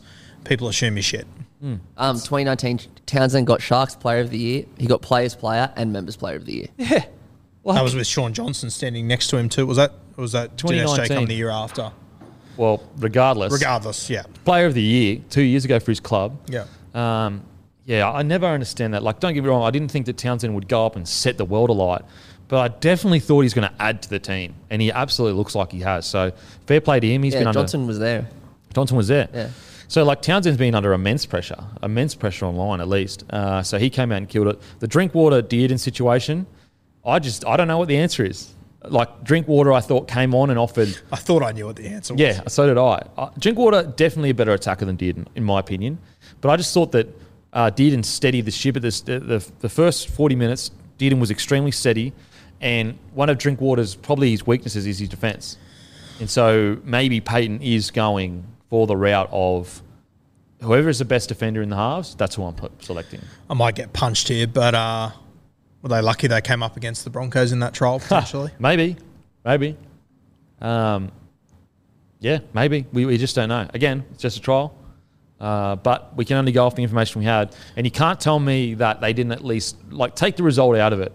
That looked like a Cowboy side with direction. yeah, and that, that that was the big thing for me. And you know, you'll be the same. I don't read too much into these scores from the weekend. It's the teams that had direction. The Cowboys had direction. The Eels, Oh. they had direction. I mean, a lot of teams that you know, even Newcastle, they've got more direction than what I thought they would have at Mate, this Clune point. is playing way better than He's I thought. He's playing heaps better than I thought. I'll, I'll be honest. Like t- when I saw Clune, a great New South Wales Cup player, a lot of talent. I just didn't know if he could take that next step. I just uh, don't get me wrong. We've seen him play first grade, so like he was a first grader for sure. But I was just like, is he going to have enough to impact the Knights? I I agree. I think he's given the Knights a ton of direction, like a ton of direction. That experience that he's been able to build up in New South Wales Cup has been priceless to the Knights right now. Yeah, and the Knights are letting him play his game. When I I watched him play a lot of cu- um, cup footy for the Steelers, and I think when he got to the Dragons, they sort of handcuffed him a little bit. Yeah. He's got a touch football background. He's got one of the best right to left. We saw it on the weekend that cutout Mm. ball. He's and he didn't do it at the draft. I, I remember when he made his debut last year. I said, "Get on Jordan Pereira first try here because this Yeah. guy will feed." And he didn't throw the ball once out there. So I think Newcastle have sort of Go watch his highlights from the New South Wales Cup. He had like one year, didn't he have like 35 tries assists or something outrageous? Yeah. Uh, There's a, I think it's 2019. He explodes and Yeah. has a, a- more than a try assist a game, and 80% of them are him throwing a 20 meter ball to the left winger. yeah, he, he's definitely added to that Knights side. I'm actually, look, I still think it may be a tough year for the Knights, but I think that they're looking a bit better than I was expecting, for sure. Yeah, sure. yeah, I have to Uh, agree to that. Yep. So yeah, Drinkwater, Turpin, uh, Drinkwater, Dearden. It's a great headache for Payten to have. Great headache to have. I, I think that it seemed like the Cowboys players are more on board with what Payten wants. Uh, Hamiso looked good. I think Valentine Holmes in the centre did a real good job. Real good job. That unders line that that Dearden hit. It's a good line. It's a great line. It's a Yeah. great line. He's up against Kotoni Staggs, and like Staggs was solid, but didn't didn't blow me out of the water. I mean, again, we're talking about Valentine Holmes here. Like, Yeah. let's remember who's the guy Yeah, that's played for Australia player, yeah, and played for Queensland during Queensland's dominant period, and I think he's got the record for Australian tries in a tournament or some shit. Um, so yeah, look, great win for the Cowboys and great headache to have. I think that you'll probably see Drinkwater start at 14, and he'll come on maybe for Drinkwater, us for Dearden. I, I agree, like with your point of if Dearden was already ahead by a step, there's no way he played. He played good, so he didn't play bad enough to take that step back. And so Drinkwater came on and killed it. I just think that clearly Dearden is ahead for Payten. Me personally, I would probably have Drinkwater in the six, but I wouldn't argue with having Dearden in the six. I wouldn't argue, yeah. I, I just think Dearden and Chad, I think they're just too like for like for me. That's my issue. Maybe they need that though, the Cowboys, because they Yeah, just maybe. have no direction, and they just need direction. They then they can just allow Hamiso and and Holmes to be the explosive. Pl- like just let them be the ones that create everything. Uh, but great signs, great signs for It's better to have too many halves than not Oh, enough like they've had over the last few years. Like, for example, one goes down, you could bring in the other. That's Yep. a big win. Uh, now, Croker on the bench for the Raiders. This was this. I was surprised. I thought that he played well enough to get that spot. Uh, thoughts on Croker on the bench? Very interesting. Uh, Timoko played left centre. Yeah. I don't think he misses the round one team. I think He he, has well. to be there. I assumed he would be at right centre. He played left centre, which has been Jarrod Croker's spot for a long time. Mm. So I don't know. Was that saying something? It's ruthless. It is ruthless. I mean, Jarrod Croker played left centre the week before against a reserve grade Rooster side with a pretty reserve grady Canberra Raiders team to some extent. And then for him not to be in the side and for them to play Timoko, who I think has been their best back of the preseason, at left centre, I think that might be saying something. far out. It's it's so crazy. ruthless. It's so ruthless. Like, uh, is this is this sticky kind of playing his hand in the sense of like, like for example, even CNK, who isn't you know he's not a long term Raiders player, but like it seems like Ricky's just gone. You know what? I'm breeding the new guys. I like I'm breeding the young guys. I'm leaning towards it because every week with the Savage situation and the CNK situation, I get more like, is he really going to play Savage over CNK at fullback? Um, The other thing about this Croker situation is that I would argue things have fallen his way. Harley Smith has unfortunately done his ACL. That's one less setter to compete with. Yep. Rapana's suspended for the first two weeks. Hmm. I mean, things have fallen Jarrod's way, and he seemingly still isn't going to be the left centre. If he's not going to be the left centre, I don't think you can play him on the wing. Just quickly, I totally forgot. How filthy would you be if you were Rapana right now? Yeah. A, a shoulder charge that, like, yeah, okay, hit his ribs or whatever. Oh my god, he got two weeks for that shit. Fuck, I'd be fuming if I was the Raiders. Anyway, apologies. Um, yeah, you, you, I mean, you're totally right. I think Ricky's really shown his hand here. Like 23, he was number 23. Did he even get on for that long? Did he even get on? I don't even recall. I'm not sure. He, he got on for a little bit. Yeah. Yeah. But not. NRL.com didn't record anyone's minutes, but he but he had Got on. stats. So. I don't even remember him getting on for like. I don't remember walking to get. Yeah, I don't remember it. Is he named next Tuesday? gun to head, is he named? No, I don't think so. Start- Yeah, okay. I don't think so. I think that's like your third trial. You're playing your starting side, aside from people like guns that are injured. You're playing your starting side. You need one game at least. Like, doesn't matter. You can be fucking Nathan Cleary, Tom Trbojevic. You need a game of footy. He only he had two runs. Two runs. How many meters? 21? It's pretty good. Not bad. Yeah, ten meters each run. I, I, yeah, I, I also personally think, and I haven't seen a heap of him, but the the guy that was playing right centre, um, Semi, I don't think defensively he's probably up to it either. To be honest with you, he, Yeah. he worries me watching him. He's the guy that I would be going He's a at. big boy. Fuck, he's, Oh, he's a big strong boy, yeah. But no, I I agree with you. Defensively, he does make some errors. He was really good the week before. It's um, yeah. I, I don't. I just I, I feel upset. I feel sad. Yeah. Like, Croker's a club legend, like an actual club legend. yeah, That you know. Again, we're, we're not here to, you know, just put our mates in. That's for sure. We're, we're here to win comps and win premierships, but you can't help but feel a tinge of like, surely this isn't the way Croker goes out. you can't like yeah. I, I understand when fans don't like certain players. If you've got a problem with Jarrod Oh, Croker, you've got a problem with yourself. yeah, you gotta you gotta look in the mirror. Yeah. Fuck me. If you have a problem Long, with Jarrod Croker, look. Yeah. mate, he You're- has been in the bubble of Canberra for 15 years or 10 years, never set a foot wrong. Think about how many blokes have gone down there and fucking done something stupid. This bloke has been in there forever. What'd you do if you're having a beer and a steak with someone and they started bagging? Mate, I'd just say, shut the fuck like- up. I'd honestly say, shut the I don't know up. about it. like, I'd say, mate, fuck off. 400 blokes in this competition, you pick Jarrod Croker. Mate, tough. I mean, what, what do you reckon the chat? Let's say he assume he doesn't make it. Is a chat from Ricky? Look, mate, you know you can work your way back into the side. We want you back in reserve grade, having a red hot crack. And and Cro- Croker's such a humble guy; he'll do that. So there's no questioning that. But the thing with Ricky, he seems to be like, if you're his guy, as in like if he chooses a young guy, like look look at Savage, look how like much he's been pushed to that fullback position. And Savage is an absolute gun, but he's been given a fair crack at it. Uh, it seems like Ricky's like really loyal to the people that he picks through next. Um, and Timoko has been really good. Like I was really impressed. I actually was surprised that Timoko didn't play the week before. I thought that he was young enough and inexperienced enough to do that. But it just shows you how much raps and he and he delivered on the weekend for sure. Yeah. Well, I mean, the word coming out of Canberra is that he's the safest one in the back line. Really? That's what I've heard, which I, I mean, okay. mate, I think ability wise, I back it. But just as you said, experience, you know, the other guys that are in this team, it surprises me. well, I mean, I little felt like Sebastian Kris had the jump on him last year for a period there. Well, mate, that's the other thing. Sebastian Kris, seemingly, he's not going to be in the centres either. I mean, it's very, it's, yeah, it's surprising how it's playing out in Canberra for me. I, I, I was so shocked that Timoko was playing left centre. I, I just, I, I would have put my house on he was going to be the right centre, and I Mm. Thought that makes sense. But for him to play left centre, it's a, it's very interesting. I just I just wonder like if I'm a selector and and maybe I have a bias to Croker because I've seen him over the last ten years and and Ricky has more insight than I, but I don't see what you lose or what you risk by having Timoko on one on the right edge and Croker on the left edge. But I do see massive risk in having Timoko and Semi playing in the centres. I can see that as like, you know, this is two really young, inexperienced players. We could get torn apart on edges there. Plus, also Croker's goal kicking yep. Um, and his leadership. The boys all love him or respect him. Very interesting.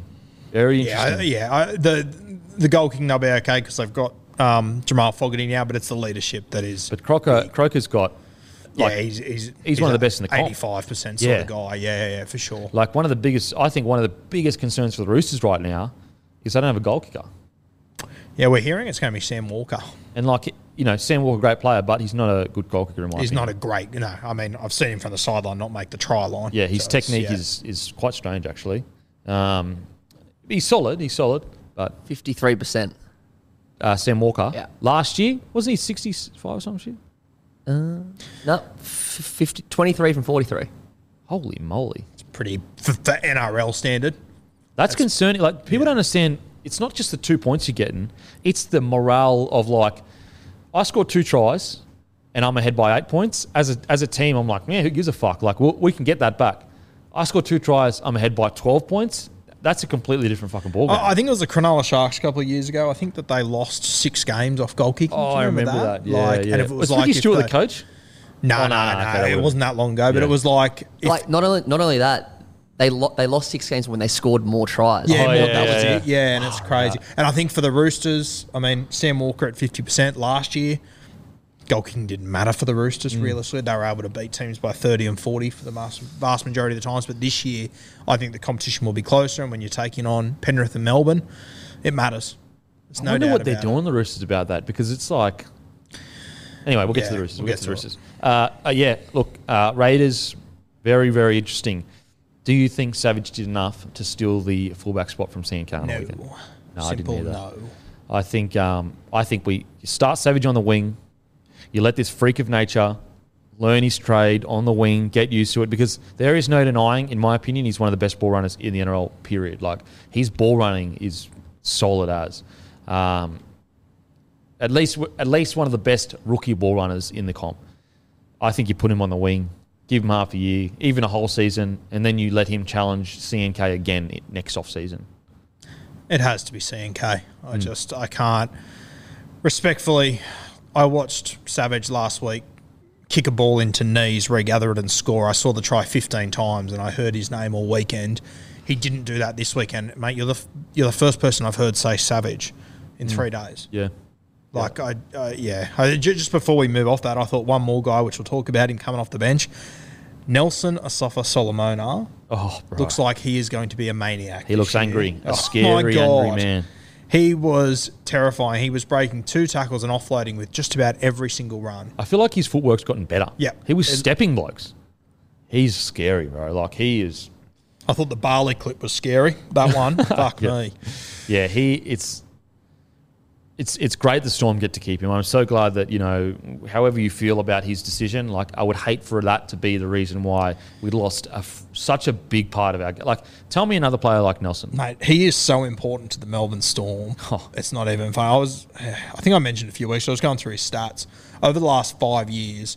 He's played more games of footy for the Melbourne Storm than what Cameron Smith did in any five-year period of his career. He has not missed any football the Yeah. last few years. And and yes, he is coming off the bench, but when you're that big of a body, that's very rare. every time you come off the bench, people are trying to whack you Yeah, and put you on sure. your back so you don't run again. Like Sure. it's Oh, absolutely.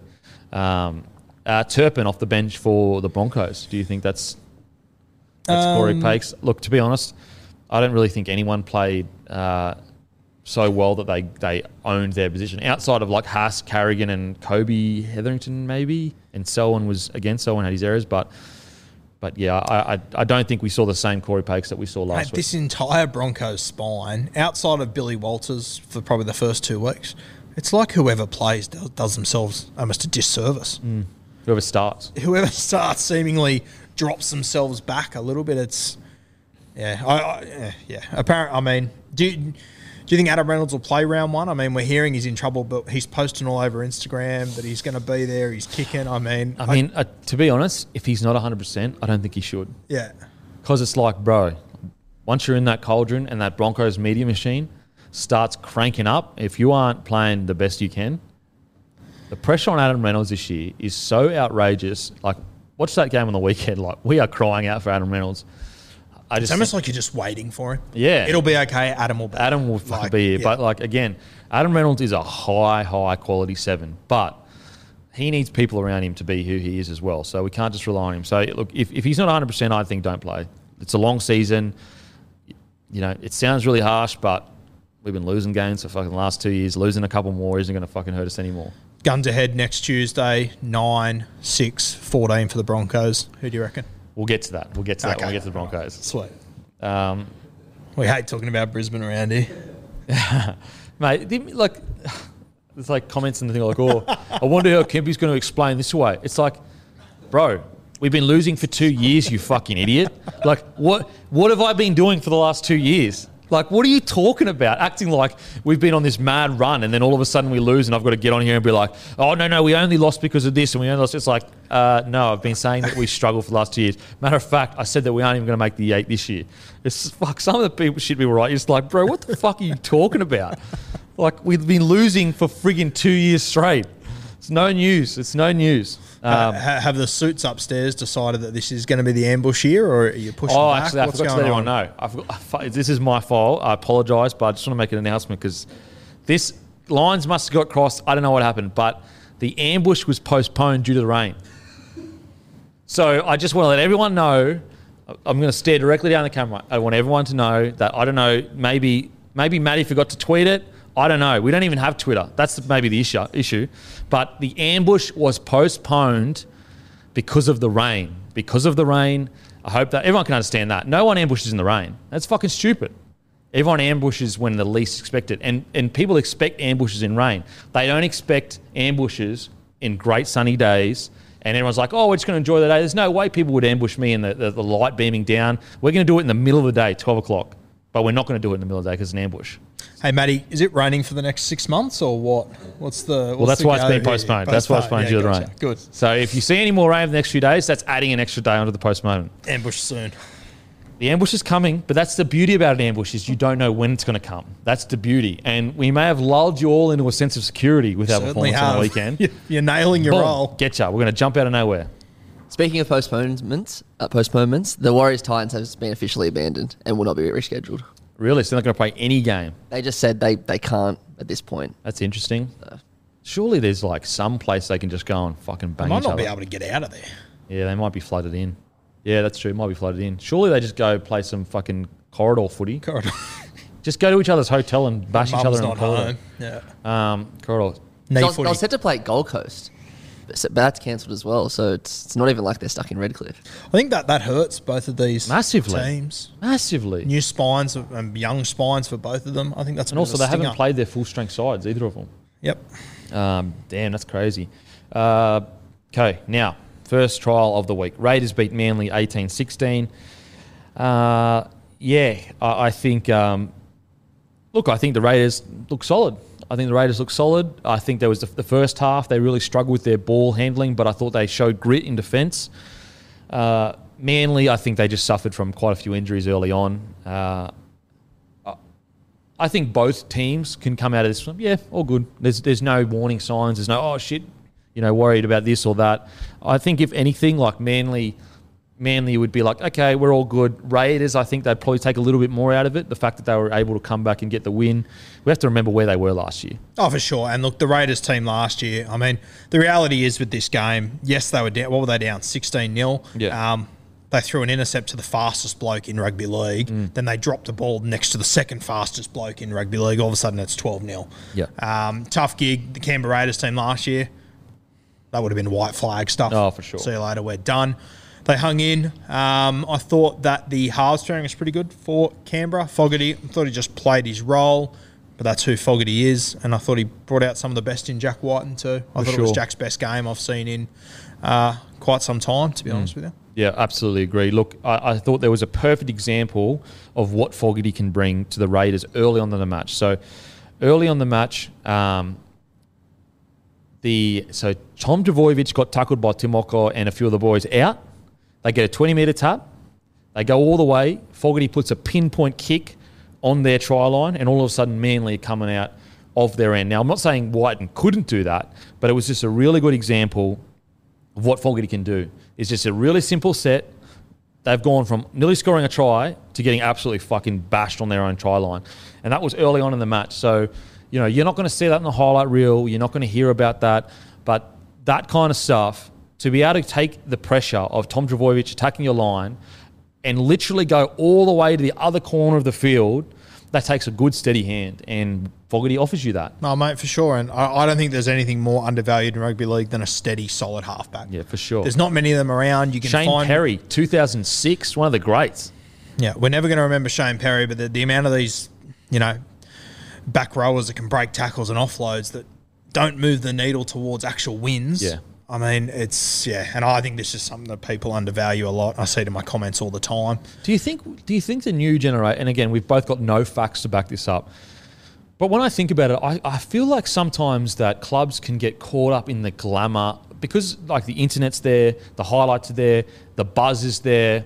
You can get caught up in the glamour of these huge athletes that, you know, are 110 kilos, stepping, offloading, and and maybe that's taken away from the half. Because look how like we there's a half shortage in the NRL right now. Like the difference between Nathan Cleary and you know the other outside the top four or five halves is quite subs- like Massive. quite. It's huge. Huge. It is a gaping hole. it is. Um, So do you think that the, the kind of new generation of like Flash has kind of bedazzled a few clubs?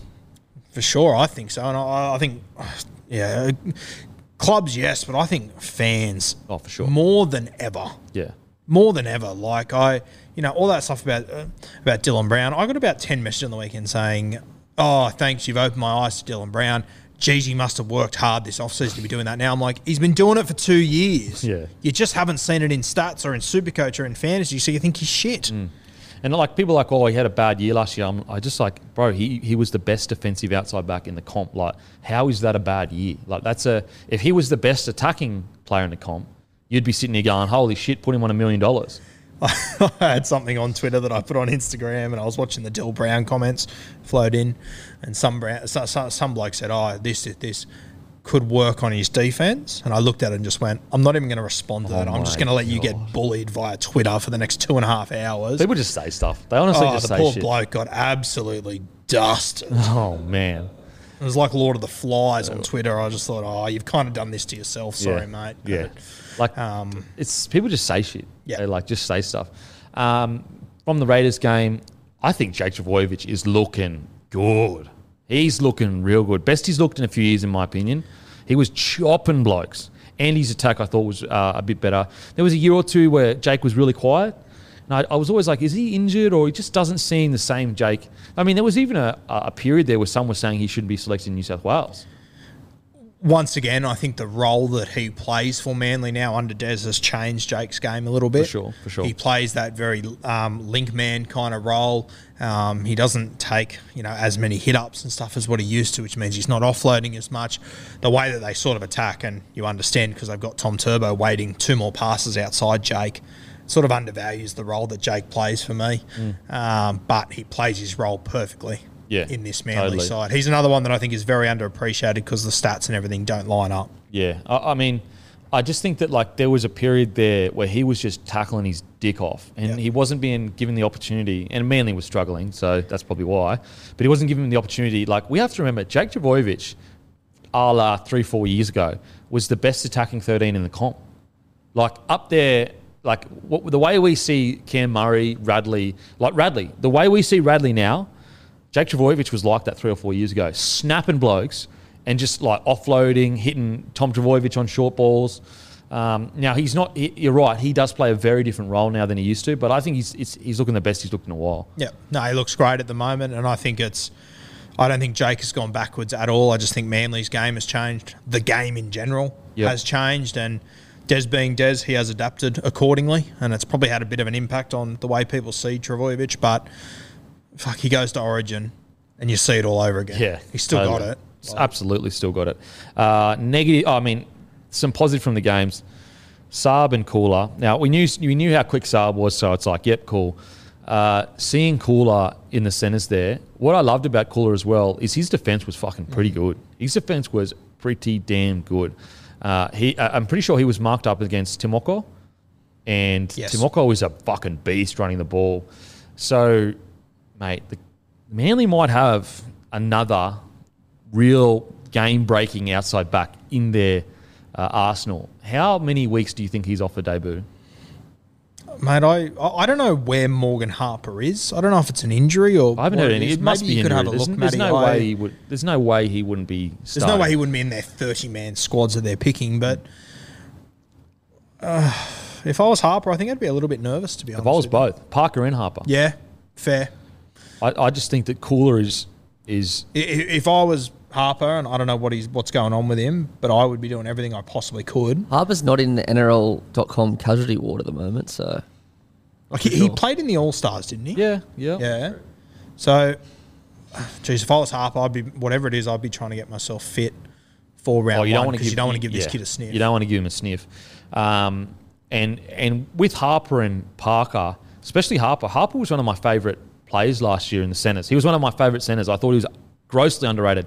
Yes, his final series wasn't the best. He was just trying too hard, like way too hard for himself. And everyone has that, you know, players that play with a lot of aggression and energy, there can be moments where they just overplay their hand. You look at a guy like even Jack White, and sometimes can do it. Gamble can do it. So it's bound to happen at some stage. But the season that Harper had was fantastic, fantastic. So I do believe that Harper and Parker keep their positions for sure. But to have a guy like Koula, would you put him at 14? I was just about to say to you, do they run with him on the bench? I think Dylan so. Walker's injured. Yeah, I, I I think they should run with him. Imagine him coming on out of dummy half. Holy shit. Yeah. Because he's electric. He is Yeah, electric. e- even some of their, their big middles, if Marty Taupau's okay, which it sounds like he is, Hmm. you know, the offloading game of him with Koula through the middle yep. um, could be anything. So would you, if you had your, to name your starting 17 right now, would you, considering that Walker is injured, would you he get that 14 role? yeah, I think so. I think so. I, I like, they've got to find two new back rows for round one. Hmm. I wouldn't be shocked if one of them, and I think Ben Trbojevic is out for four weeks now. I think that came out this morning. too. Oh, Schuster, Olakau'atu, Ben Trbojevic. So Far I out. would say that Lawton will probably start on one of those edges with Yeah. Ethan Bullemor, which I think will take, you know, um, Lawton obviously plays their kind of 14 role along with Dylan Walker. He's out too. I'll be shocked if Koula's not in the team. I mean, I want to because I just want to see him in open space again. He's, yeah, uh, yeah he's impressive for sure. I mean, how, like, I, I just love that whenever there was a turnover, I just turned my eyes to the right hand side Yeah. of the field. It's just, Totally. it's a classic. Just as soon as you get an offload, DCE, bang. Yeah. And you just let him go, sort of thing. Absolutely. Um, so yeah, from that trial, you know, I think uh, Raiders they're showing a lot of promise. The Raiders, a lot of promise. Uh, I th- it's just when you look at their roster, far out, it's good. It's a good roster, plenty of depth. You know, Fogarty has turned up really well. I really like the um, Schneider. Is it Schneider? Brad Schneider, yeah. He came on for a little bit. He's silky, man. He's silky. I, like, I think he'll be pushing for a spot this year. I really do. Like, I really like Schneider. I think he's got a lot to offer. Um, I know he's young, but there's just something about the way he moves that you can see that he's got something about him. Uh, and I thought he was really good in the trials before. So, Raiders, on paper, are in a really strong position. Who plays 13 for them? I think it's safe to assume Oh. our boy Adam Elliott will not be in the 13. They seemingly want to play him everywhere but 13. 13. Look, I don't know. I don't know. I guess Elliott Whitehead, I guess, one of their best, you know, back rows they've had in a very long time. consistent edge forward. Uh, yeah, it's a it's a strange one. It's I don't understand it, but maybe it's it suits their style of play. Yeah, Even maybe. more interesting, like CHM was named at 13 last week, then they swapped at the last minute to bring Elliott Whitehead in. I mean, if he was going to be your 13, I don't understand why, unless Ricky Stewart's trying to play mind games in fucking trials. I just It just seems bizarre to me how, Yeah. yeah. But Um, we we we're going to speak about before we get to the next trial. We're going to speak about doggies versus knights last week because we didn't get a chance to speak to that because it obviously played after our podcast. Now we've spoken about the knights, so we don't need to speak of them. Thoughts on what you saw from the doggies? what I saw from Canterbury is what we've been saying for two years. They need a seven. I- I don't understand how we get to Canterbury and so many general conversations. It's like the halfback jersey all of a sudden doesn't matter for them. It's okay. I, just, I don't. It's rugby league. You need a you need a kicking game. But like Trent Barrett literally came out after the game and said we need our seven to have a good kicking game and steer us around. It's like, and what I'm and, and with this is with all due respect, Trent Barrett, legend of our game. But I feel like saying you, you answered your own question, bro. Like Averillo is a, a gun, and it's almost getting to the point, in my opinion, where it's actually negatively affecting Averillo's career by Hundred percent. It's keeping You can see it on his face. like get him where he belongs. He's such a good player, and it's so. I just think it's unfair to expect this kid to just be the seven that you need. You know, it's very like you could look at the Melbourne Storm. Oh, look, Cooper Cronk became a seven. Jahrome Hughes became a seven. They're one of the best teams we've ever seen in rugby league. That whole system. That's a very different ask than asking Averillo to come in to the Wooden Spooners and a team that can barely win a game over the last two years and lead the team around in an unfamiliar position. I just, I don't understand. I don't understand. And maybe, maybe there's there's something that he's seeing that we're not because he's one of the best halves of his generation. I, I don't Tell you what worries me the most, and it's two words that if I had a dollar for every time I hear it from Canterbury fans, Mm. I wouldn't be sitting here with you respectfully. But Burton, I mean, Burton isn't going to be the seven. But you haven't. Burton isn't a. He isn't. Look what Burton did at Penrith. Did he play that well when he was in the halves? he wasn't even playing in the halves. He was Dally centre of the Yeah. year, and he was unreal on the best edge in rugby league. But this is a young guy coming to your club who's you know going to be playing five eight with a fullback, winger, centre playing halfback who doesn't have a kicking game. And you know, people say, "Well, Burton can kick." I'm like, Burton can kick the living shit out of a ball, which is great. Yeah. But it's your last tackle options, which is why you're not winning games of football. Yeah, because you get down there. You get you get your way down there. You got no trouble getting down there Yeah. it's your last tackle options. And there was there was a moment where Cooper Cronk was talking last week where Averillo put in a kick and he had a heap of room um, behind the Canterbury winger and he just hit, hit him on the chest and Cooper Cronk sort of said, you know, you've got to you've got to nail that kick. It's got to go into that space. And I had a mate sitting with me and sort of went, geez, that's a bit harsh. It's a hard kick. I'm like, but the good halfbacks make it look easy, and that's what you need to do. It's your job. It's your job. You're it you're literally NRL is your half. job. Yeah. Like, I, I yeah. just- I don't. I don't understand. Uh, and the whole Burton thing, like Burton is going to be a great six, a great six. Great six. But when the Panthers last year, when Nathan Cleary was out injured, and him and Luai were in the halves together, they weren't well beaters. They weren't well beaters. There was even a period where Luai was struggling, like he wasn't playing that well. He, eventually came back into it, um, and, and I thought he played some really good footy towards the end of the year. But Burton is a fantastic six. He needs a seven that's going to be at least solid to give him a platform to do what he needs to do. Like Burton's going to need a platform, and who knows? I do believe Burton is skilled enough. If you if you wanted to train one guy to become a seven long term, I think Burton has that skill set, but it's going to take a year or two, at least probably sixteen months to give Burton enough time to become a seven. But would you want to do that with a guy Yeah, that I- you- Dally M Centre of the Year is one of is one of the best ball runners in the comp? If he was at another club, we're not having this conversation. Yeah, it's I just don't. You know what shit me the most, and I could not believe it when I saw it, when he put Beyond Iodo on before he put Flano out there. It's bizarre. There must be something going on there. I mean, I, Phil Gould can tweet as much as he wants that Flano's in the race. No. I'm sorry, he's not. It's absolutely not. Absolutely not. Like, I just I don't understand. I don't understand. The only thing I can understand is like they cl- like maybe they're trying to get Flanagan to leave because he's on a good wicket because he wasn't even given a shot at it. Like, and and there's, there's a lot of people, and fair enough. Like I haven't watched him in Q Cup, uh, New South Wales Cup. A lot of people said he went back to New South Wales Cup and he didn't really do much. But first of all, there hasn't been much New South Wales Cup games of footy. Second of all, like we have seen him play solid footy in NRL for the Roosters. It's a different system, I get that, but he was good at the Sharks. He was solid at the Roosters. I just don't understand how he can't be and what they need at, at least the bare minimum. The doggies. I, think a lot of fans have already made up their mind on Flanagan. It doesn't matter what he does; they've already made up their mind. Yeah. And I think he's always going to be one of those guys, unfortunately for Flano. Uh, but I just. And mate, uh, if you said to me who's the better footballer, Averillo or Flano, it's Averillo every day of the week Mm. for me. I, I would never push back on that. But you don't need a footballer in that position. You need a halfback. You know, like I believe Averillo's naturally a better footballer slash athlete, but who's got better runs on the board? Who's played better footy in first grade? Flano, Averillo. Averillo's been forced. Like when Averillo came in, I think they put him at six initially for a bit, where he was a centre. Um, yeah, I- I just I don't understand. It's, and again, it's a difference of opinion. So obviously, fully respect Trent Barrett in making that decision, and hopefully they come out the other end and Averillo does turn into the seven that uh, Barrett believes he can be, or hopefully Burton comes in and does relieve a lot of pressure for him. Uh, that they are playing tonight, aren't they? Yeah. Who are they playing tonight? The Sharkies. And it's been that game's been moved to, to six o'clock. to six o'clock. Okay, so it'll be really interesting to see their combination. Really, really interesting. I will say this about Canterbury. Granted, I don't know about you, but I was so confused coming out of that game going, are Newcastle really good?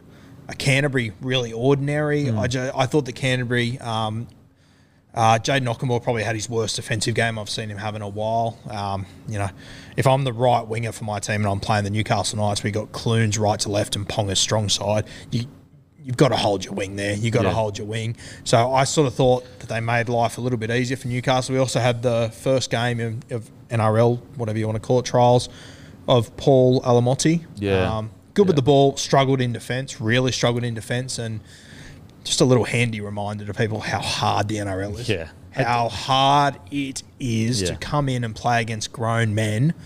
I mean, he would have played cup footy last year, but he didn't have the opportunity. And this Yeah. is this is the little gap that you're going to start to see more and more. Well, I mean, Alama, um, Alamoti, who is probably one of the best outside backs coming through in the country, without a doubt. Yeah. he got the business put on him by Jake Clifford.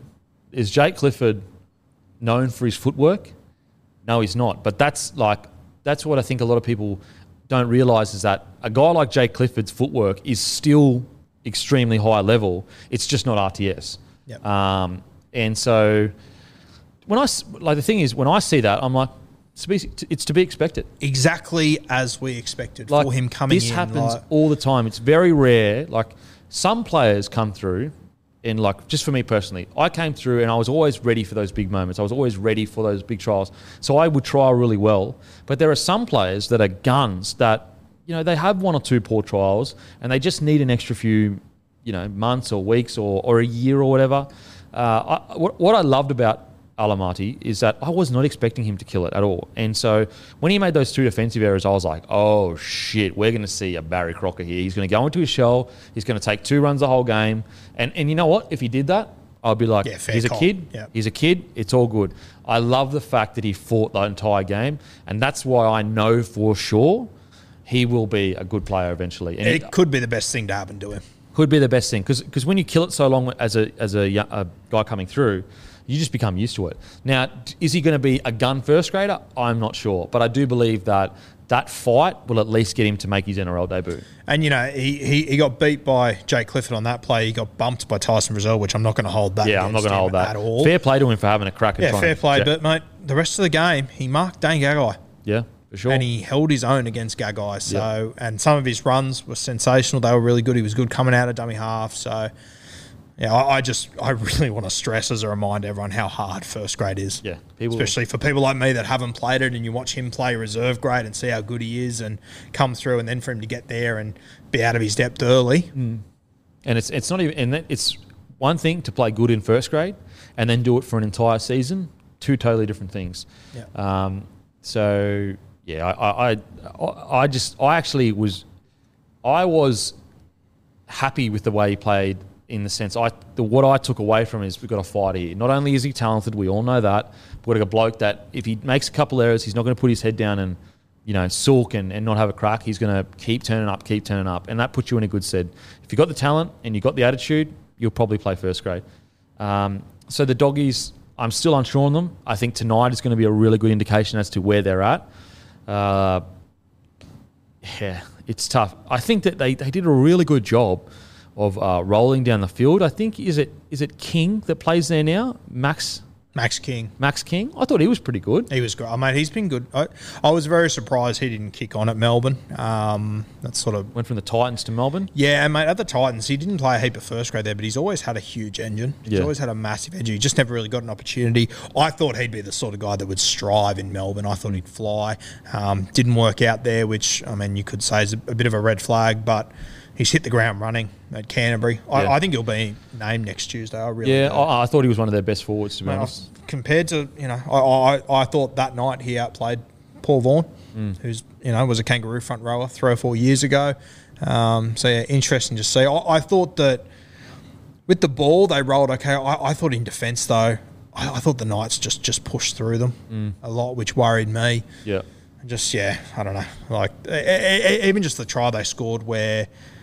I, I, I, I think it was off a tap, and they um, someone dropped it and Dufty ran seventy. Oh yeah, but sorry, sorry. The, the the one that um that Newcastle scored where David Klemmer ran up and it was just a it was such a simple play, but their, Yeah. their defense just wasn't even Do you think- to it. Like. Do you think if they struggle, does Barrett see out the season? uh I don't know, could go either way. I I- I think Gus I, don't know where. Gus sits on him. Yeah, I think Gus is so ruthless. I just think that if Gus is willing to sack Anthony Griffin when they're coming fourth, if they get if they get the spoon again, he's so ruthless. Uh, mate, what I saw the other night really worried me, to Mm. be honest with you. I mean, considering they were playing Newcastle, who I think is going to be a bottom four team, um, they scored, what, three tries? Two were off mistakes where, thank God, Matt Dufty was the closest one to the ball. Mm. You know, like, Yeah, I'm I'm still I'm still optimistic.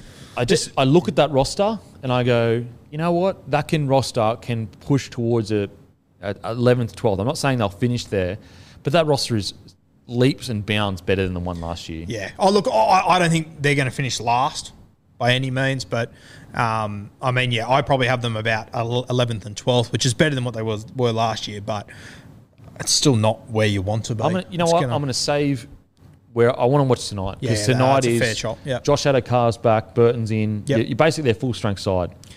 Yeah. One one other guy I just want to mention, Josh Cook, played hooker in the second half. Yeah. I thought he was really good. Yeah, He's the one that's come from South Sydney. I thought he was very handy. There were peri- I think Jeremy Marshall King played all right in He played well too. And Yeah. mate, I, no, I mean, I couldn't believe the amount of shit that Marshall King copped last week. He, I think he came out and said he wanted to be a top five hooker in rugby league, and people pizzled him. It's like, mm.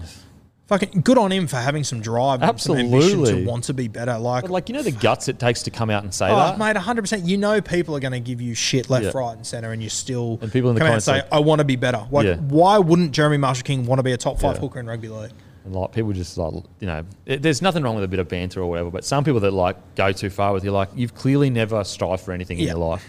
Um, I, I love that, and you know what? His game has absolutely improved. Definitely. Uh, over the last couple of years. So, you know, fair play to him again. Uh, you know, Damien Cook could barely get a bloody start for the first half of his career. If Damien Cook would have said that six years ago, you would have pizzled him in the comments Yeah, too. All of a sudden, he's 100%. kangaroos hooker. totally. Cody Walker didn't start NRL till 26 years old. Uh, so, look, fair play to him. And I did. I thought I thought he was pretty good. I thought King was good. Um, Dufty had some good moments. Um, it, it was good to see them with a player like Dufty that they can just throw the ball to and something sure. can happen. I Totally. think that, that that was one positive that I did take from it, and Burton will be an, another guy like that. Um, I'm very keen to see the energy that, that Fox is going to bring, though. Absolutely. I think that's He's a going to be big a market mover. Yeah, I mean, he's like their kind of like spiritual leader, really. Like he's so important to them.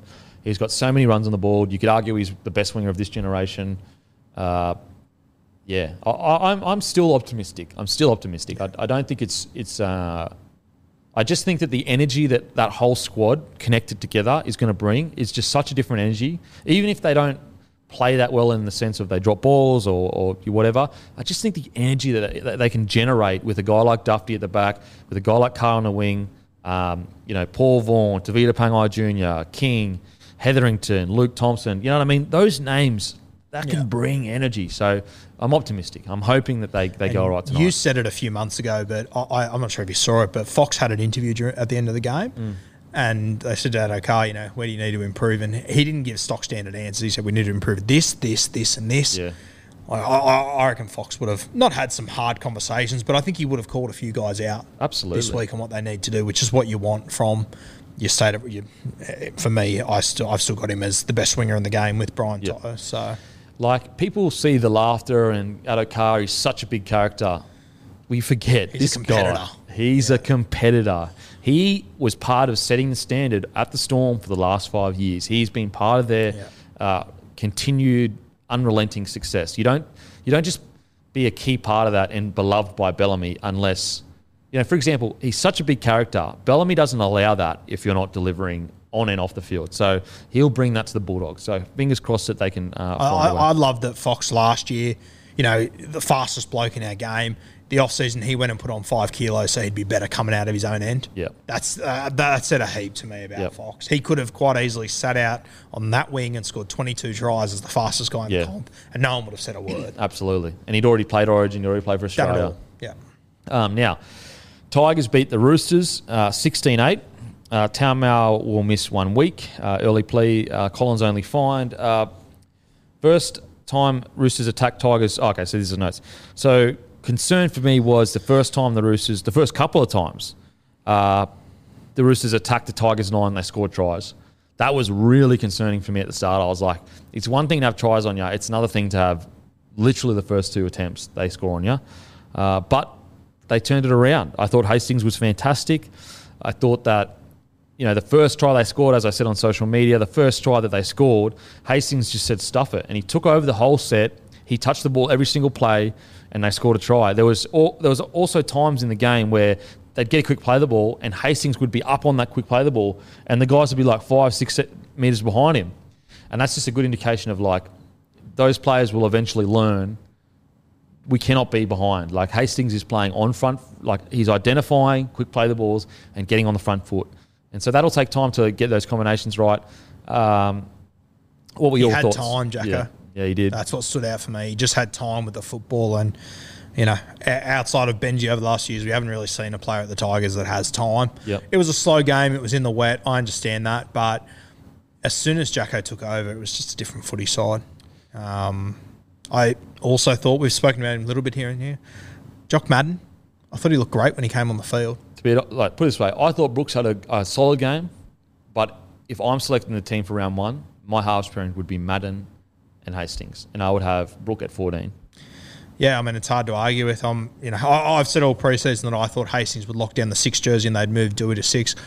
I will not be shocked in the slightest if Doueihi returns at six and Hastings is a seven, and I think that'll be a really good combo for. for I just Tigers. loved the energy that Madden and Hastings were bringing. Like they were demanding the ball, putting play. Like even like Madden comes on, gets is it uh, Leilua, Yeah. whoever it was, organizes. Bro, get on that fucking goalpost. I'm going to kick it there. Like I just think that for so long the Tigers didn't. They just weren't organising things like that. They were just expecting like, oh yeah, block play, give me the ball, block. Like Madden is coming on as a rookie, essentially, uh, and demanding the ball, demanding plays be, you know, different plays, things that aren't just out the back kind of stuff. I, just think that the Tigers have to make a choice. They've got to. They've either got to. Brooks has either got to be so good that he's undeniable, or they need to try something else. And I just think that the Madden Hastings combination is going to bring a bunch of energy. I actually think Brook coming off at 14 will be really fucking good. And also, it gives Brooks an opportunity to, if Madden doesn't play well or Hastings doesn't, he gets the spot back. Yeah, and uh, I'd be very interested to see if they put Hastings in the driver's seat and then leave Luke Brooks at six just to see what happens. I think Hastings is seven. I think he has to be, and I, yeah, I don't know. I, I, I Jack is, uh, I mean, there's nothing you can say about Hastings that he hasn't heard, Oh, and he just doesn't give a shit anymore. Yeah. He's heard it all. He doesn't care. He's here to play football. He's here to be successful. I'm starting to think that he would be a better, I don't know if you call it face of the Tigers, but their halfback, the Mm. guy to lead that. Um, yeah, I, I was very impressed in the other night. I didn't think Brooks played poorly, but I thought he was probably the third best half on the field. Yeah, and, and I, I actually think that the the way Brooks' game has developed, you know, I think that the, the start of his career there was this thought that he's a great ball runner, but there's also hints of being a really good seven of you know, a structure, and there were like loose links to Andrew Johns. Obviously, he's not where- nowhere near like that, but the body shape and just there were you could see similarities. So I think a lot of people assumed that he would grow into this seven. I actually think he's grown into a six. I don't, actually don't think he's um, for the Tigers outfit. Maybe for another team, but I actually think he's a six in today's game. And I, so at the very least, I would have Hastings at seven, Brooks at six, and Madden absolutely would get that fourteen role. But I, I just think it's a new year. What do you got to lose by starting Hastings and Madden? I, I sort of feel with Brooksy that, and I, I, I think he will leave the Tigers eventually. I think it'll be good for both of them. We- We've said this a lot. And I wouldn't be surprised if he finishes his career back in the seven and he does well. He kind of reminds me a bit, a little bit of Mitch Pearce. Okay.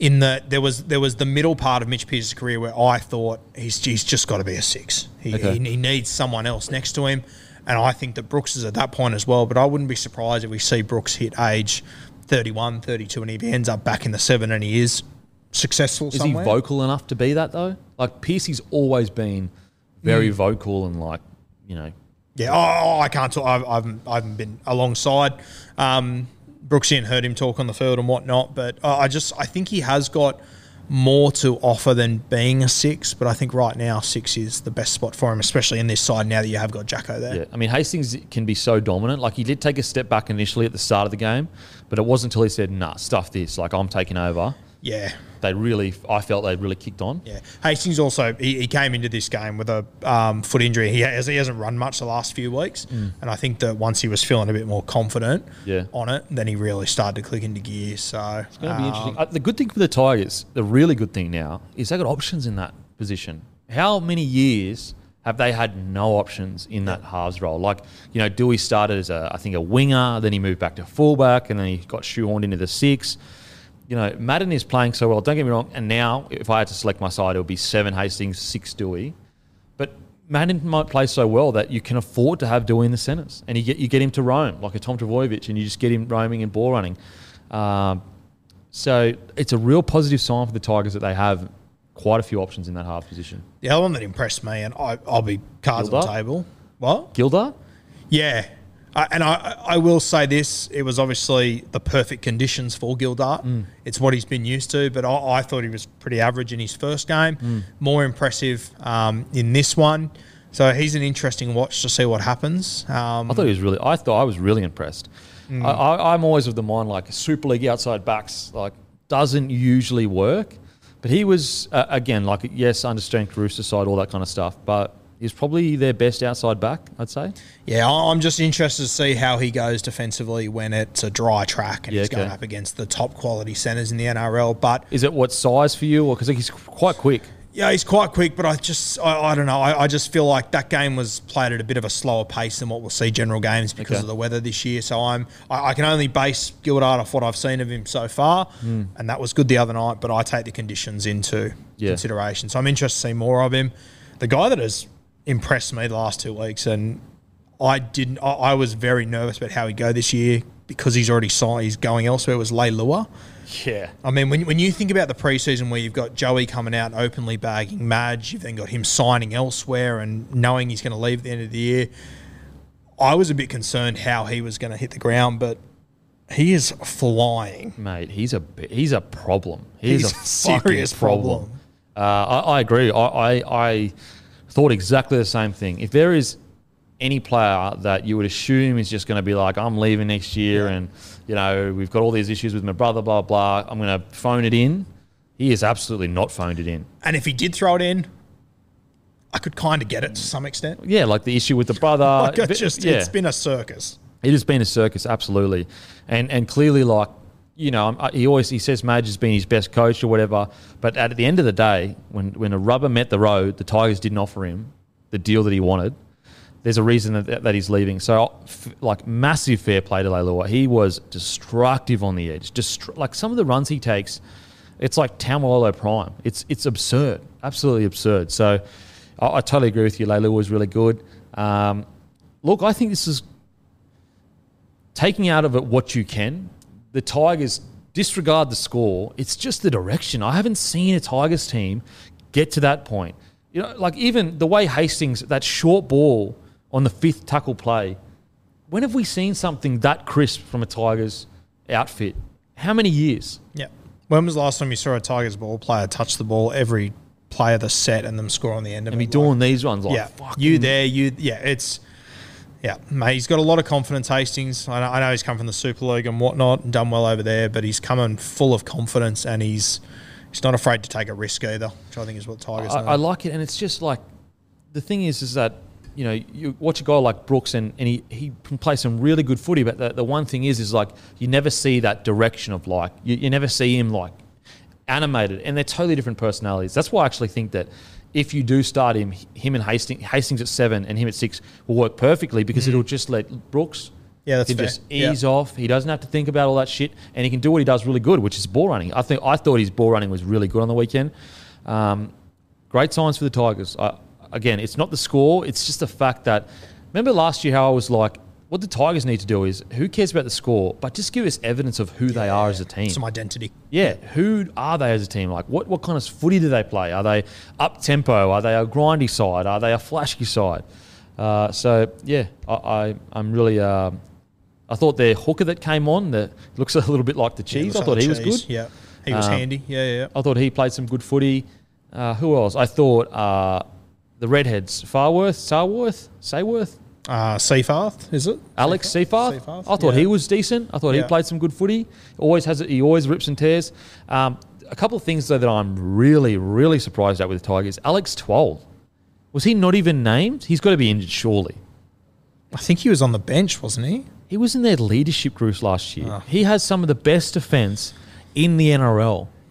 What I'm not getting is just like if there was one player that represented what Madge projects to everyone, it's Alex Twal. It's Alex Twal down to a T. Alex Twal should be the mascot on the weekend. Literally. For what Madge reportedly does and believes in. And he's been taken out of the leadership group. Now he's on the starting team. It just Are you telling me Alex Twal isn't a part of their seven? Like you're telling me that Alex Twal isn't in their best seventeen players?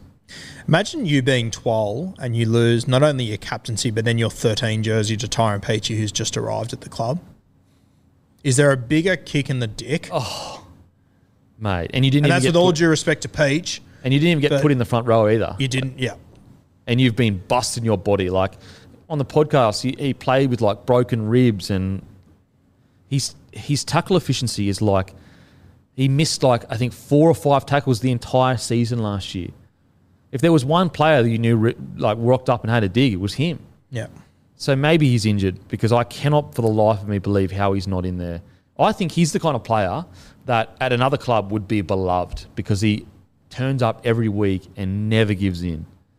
And ah, and who's so who's their front? It's Tamou, and Stefano. Stefano.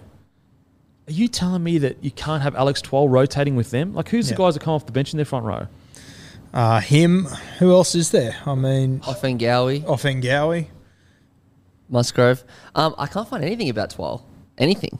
Man, Not on that's- ender.com, not on Twitter, no nothing. If Twal played his career at Melbourne, how many Origin games has he played? yeah, he probably played Origin, sure. Probably. Yeah, at I, I, Melbourne. I would confidently bet on it. what do you got there, Matt? I was just saying it's not even it wasn't even a 17 last week, it was a 23. Yeah, That's he what I was, mean. he was there. They didn't.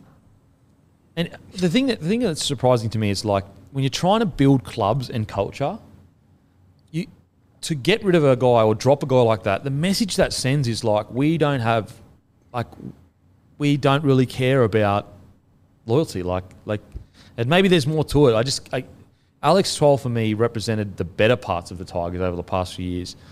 I, It's even deeper than loyalty. It's just the attitude to put your head where I wouldn't put my foot every single week. Which every is what week. Does. Yeah, every week after through all the tough times, thirty tackles, no misses, forty tackles, no misses. You know, playing out of position in the thirteen when he's really a front rower. Uh, so that's surprising to me. That's that's really surprising, but. It is what it is, I guess. Tigers, even though you get a positive, there's always this like, you know, for example, like you know, Peachey unfortunately had a really, really poor game. Um, so I, I don't know. Looks whether- lost to me. well, he came on at hooker, like, as he started at 13, I'm pretty sure, and then he came back on at hooker. And he, I mean, we're going down the Peachey rabbit hole again of just not giving him a position to play. Who was um? Can you see what Peach was like number twenty three or something, wasn't it? Did, he, he didn't even start in the thirteen from memory. What he got moved out of the 13? Oh, yeah, that's right. Started the week Like, before. what the fuck is And he's- going on? You got one week to get ready for the NRL season. And he's you got a new signing. six. You got a seven with a question mark. You got your captain playing thirteen. He wears fucking twenty three. Yeah, how, that's surprising. How I don't. and he's your biggest signing, and he's in your. He's, he's a been captain. here for six weeks. How can he not need more time on the field with them? and he just got put at captain. Fuck, painful. It's uh, maybe there's maybe there's a tactic to it. Maybe like he's Madge knows that he's going to be a 13. He was trying to give more minutes to someone else. But if you know he's going to be your 13, he's part of your spine. Uh, Oh yeah, no, I, I agree. I, I agree. It's it's very very surprising. And then he came on at hooker, and it was like he's not a hooker. Like 13's not even a position that Peachey has pl- like he's Oh, played played it, a but he lot. hasn't. It's not like he's got he's a hundred game Yeah. vet in the 13. Yeah, I would it's- argue he's got more games at centre than what he does at lock, Yeah, it's uh, and he's walking into a new structure. it's he, the thing that's he literally got made captain yeah, here's jersey last 23. week. But you're 23, and plus you're not playing 30, you're playing hooker. Yeah, very surprising. But that, that's that's the only two things that I was like very surprised at and didn't make sense to me. Outside of that, overall, great night for Tigers fans. Yeah, I mean the the yeah the Hastings get is massive for them. so big. I, I think man. it will and move the the, Madden needle for them. emergence of Madden. yep. I, he just impressed me so much when he came on. His confidence, he was, he just took over as well. Like you know, it, but it worked with Hastings. They kind Yeah. of gelled really well together. So great signs. Um, Roosters, look, I don't think there's anything to worry about at all. They're just one point that I actually I'll bring it up in the Broncos conversation, but you know, Roosters again, their defense with a you know missing like all their key players. They're just such a strong club, such a strong club. Uh, Daniel Tupou came out. I think he ran for like 170 meters, the most of nearly any. I think any outside back or any player on that field, and any player of that day. I'm pretty sure. Daniel Tupou in his like 10th or 11th season, coming out in a trial that means nothing. Like he's the kind of guy that could say to the coach, "I don't want to play any trials." Yep. Um, and the coach would be like, yeah, 100%. We know you're going to do the job. Comes out and does that. Uh, I thought he was fantastic. Um, who impressed you for the Roosters? Yeah, it was a, it was a hard game because they were obviously missing a number of their guys. Um, Sam Walker came up with a couple of um, good things. I I don't know. I look at Walker and I, I listen to everyone during the preseason say, "Oh, he's put on six kilos." He's does he look that much bigger to you? So I sent you a message. I was going to get to it a bit later. First trial, he's down again with his neck or his shoulder. Yeah, I just, I'm beginning to be worried. Like, uh, and and don't get me wrong, it wasn't uh, it wasn't because it wasn't a hard tackle. It was a crazy tackle. It was some big, massive. Who was it? Was it Leilua or something? I think so. Yeah, So like, it's not. Big, it's it's almost that he's putting his body on the line too much, and I just just a bit concerned. Like, first game, and we're already dealing with. And maybe he's just the most unlucky kid ever, and he's going to pull through this. And and players have pulled through way more. I'm not not sitting here saying that yeah, he's done or whatever. But I'm just saying after the last season where he did get banged up a bit, and the whole uh, narrative was he's put on weight, he's all good, and weight wouldn't have changed this outcome. It just when you see that in the first try, like please, just praying, like please don't become a bit of a trend where. yeah. We got twenty six. You've got thirty weeks to go. 30 weeks to go. realistically. And, and again, it's probably just purely luck. It wasn't because it wasn't a soft tackle. It was a, a great tackle by him, actually. The fact that he even stopped him on the line. Yeah. But the first thing I thought was like, ooh, like please don't become a trend where he's constantly dealing with you know shoulder issues and that. Would you consider? I mean, what were your thoughts? What were your thoughts? On Sam Walker or Sam Walker. Yeah, I, I, I still think. I, I just think he's too tough for his own good. Yeah. I really do. Um, I love him as a footballer. You've got written here goal kicking as well, which is an interesting one to touch on with Walker. I don't know. I, I just I want to see more of him. I just think it's it's a worry that we're both concerned about him as uh, you know in, in the line and injuries and whatnot. When you've also got his halves partner Luke Keary, who's a premier player, but I mean these head knocks still worry me with him. Roosters have got the depth to be able to cover it and deal with it all, but um, yeah, it is going to be interesting for the Roosters how this one all plays out. Yeah, uh, look, I think they'll be fine. It just was a bit of a red flag for me. Yeah. I was like, oh, and not not from a perspective of a negative mindset, more of like, I just rate Sam Walker so highly. I just Yeah. really hope that this doesn't become something. If it continues to happen, I strongly consider working a system around having him not defend front line. Uh, so, for example, you may put him out of the wing for the first four tackles, and then fifth comes, and you maybe you put him out in the centres. Uh, again, this is all just spitballing and just just future proofing because he's clearly could be a superstar, like a superstar of the game. I think it's harder to hide now than it ever has been, though. Oh no, I, I agree. I'm not Yeah. saying, uh, and also there there is the mind of like, regardless of hiding, it's like if you're an NRL halfback, there's two parts of the game. There's defense and attack. Yeah. and he is just so courageous. He just puts his body in front every single time. You almost kind of, as a Roosters fan, like, bro, just let, please let the try in. just- yeah. let the try in, bro. Well, You can score three tries yourself, literally. Yeah. Like you can put on four tries this. Um, so just just a tiny little, ooh, but it's not me sitting here saying the you know sky is falling. Sam Walker, blah blah. Not not at all. Uh, His, his ball running is as good as we've ever seen it. Yeah. His break to set up that try, the footwork was incredible In the wet, too. in the wet. Very impressive. He, Yep. he is. He, I just cannot wait to see him with Keary. One guy I do want to give a little shout out to, whose his career is at a massive crossroads, Sammy Verrills. Yeah, I thought he played well. I thought he played well for the Chooks. I can't see a world where he's in red, white, and blue next year. mate. If I'm a club, I'm chasing him hard. Yep. Hard. He's a high, high quality nine. Yeah, high he's- quality yeah, nine. He's been dera- uh, derailed by injuries and a couple of unfortunate things, but mate, it wasn't that long ago they were playing in a grand final and he was filling in for Jake Friend and doing a really good job. Absolutely. Scored the first try against Canberra in the grand final. He can play. And I don't. I don't believe that he's even close to his potential yet. I don't even think he's been given really a He long hasn't even enough played time. a, a season, really. Yeah. So yeah, Sam Verrill's really good. Uh, Sam Walker in attack as usual, silky as they come, so silky. Uh, fuck, his attack is just on another level for as a half. Like if you're looking at sevens, he'd be up there with some of the best attack in, the, in that we've seen in a very Yeah. long time. When you compare him to other sevens that have come before, at this age, At this age, that's the thing. it is yeah. just absolutely wild. His attack, his his pass selection is usually pretty good. Uh, I think he's going to improve in that. Uh, yeah, he's ball running. So And it's one thing to have the pass selection, but then to have the confidence Oh. to do it in the moments that he does it. in the wet weather as well, throwing cutout balls and that. Um, but outside of that, I just thought it was a, a good, solid Roosters performance, missing key, key players. And I thought it was good. Yeah, I don't think Robbo looks too deeply into No. trials. I, I don't think he would have even I thought Radley looks good. Yeah, Like, he's- Rads look good. Yeah. And he's digging into the line is just so hard to stop. He goes so deep that it just strips the whole team of numbers. Another thing there isn't a stat for. Yeah, absolutely, absolutely. So look, I think, uh, yeah, great signs for Tigers, uh, Roosters, sweet.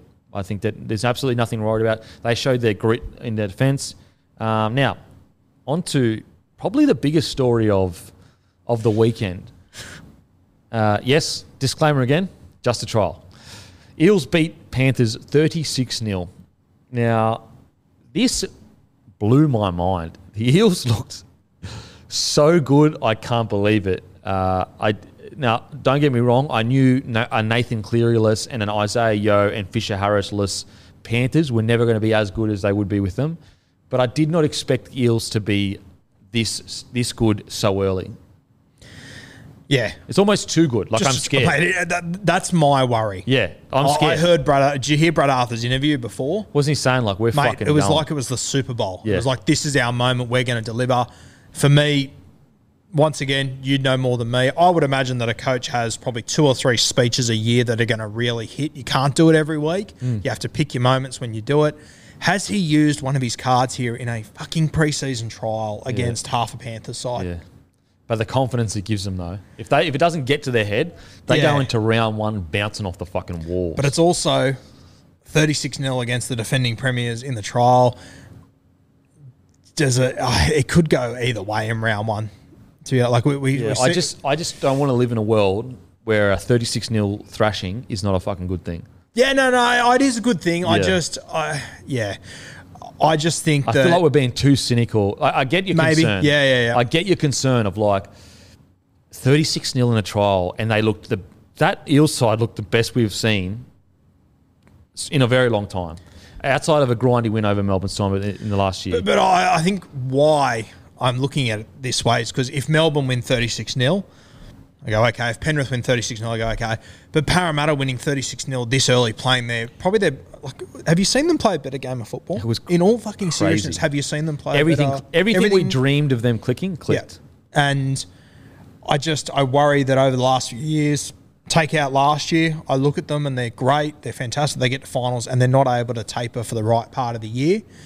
Last year, they looked really good. Um, you know, they still were only a try away from winning that game there, but I don't know, I just, the intensity they came in with, I'm just not sure how many more times Brad Arthur, Brad Arthur can emulate that. See, That's I just my thought, worry. But I just thought, and, and I totally get that, that, that if if I have to have one concern, the concern is was it too good? Yeah.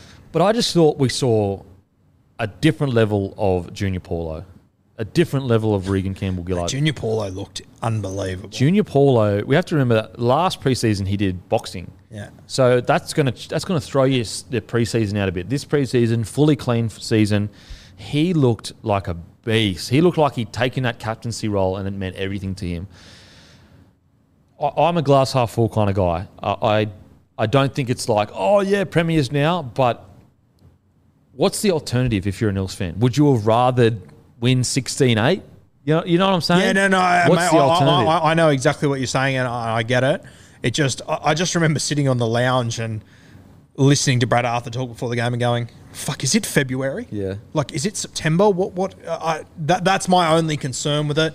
I had a lot of people, you know, m- message me say that you know, it's Parramatta's year now. I'm not convinced it No, is. No, a huge no way. improvement. That's- that's I thought the spine was incredible. Uh, I thought that Moses, he kicked his first ball dead, well and truly dead, and I Wasn't thought, really his fault though. To- Or should have caught that.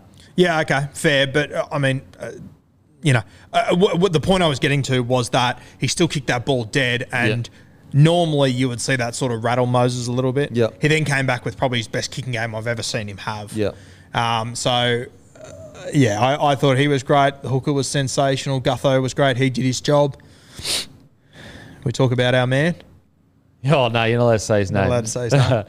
Uh, you know, he's he's too cool. He's become too cool. You can't can't even whisper it. He's like Voldemort of cool people. Voldemort, mate. I oh, fuck a duck. I messaged you before that game started, and Yeah. I said, "How good would it be if Dylan Brown had three tries today on the stats board?" Yep. And I I, I purposely said stats board because he always does this. He always produces, but NRL stats doesn't credit him with try assists. So people think he's shit. And if you still think we're dribbling about that, go and watch the first half of this game. Yeah, It was incredible. He was. If Shaun Lane didn't drop that ball, which I think it was like two balls that that pretty would've much scored, yeah. respectfully to Shaun Lane, yeah. Um, then there's then the one with Gutho where Dylan Brown completely manipulates the line, creates disarray everywhere. Gutho has a two on one, draws and passes. Gutho gets a try assist and a line break. It's, it's all off the back of Dylan Brown. yeah. It's all off the back of what Dill Brown does. He then made a line break a little bit later. He made a tackle on uh, the right edge back row for Penrith that the vast majority of halves miss as well. Just one on one clean chop. I think it was Scotty Sorensen.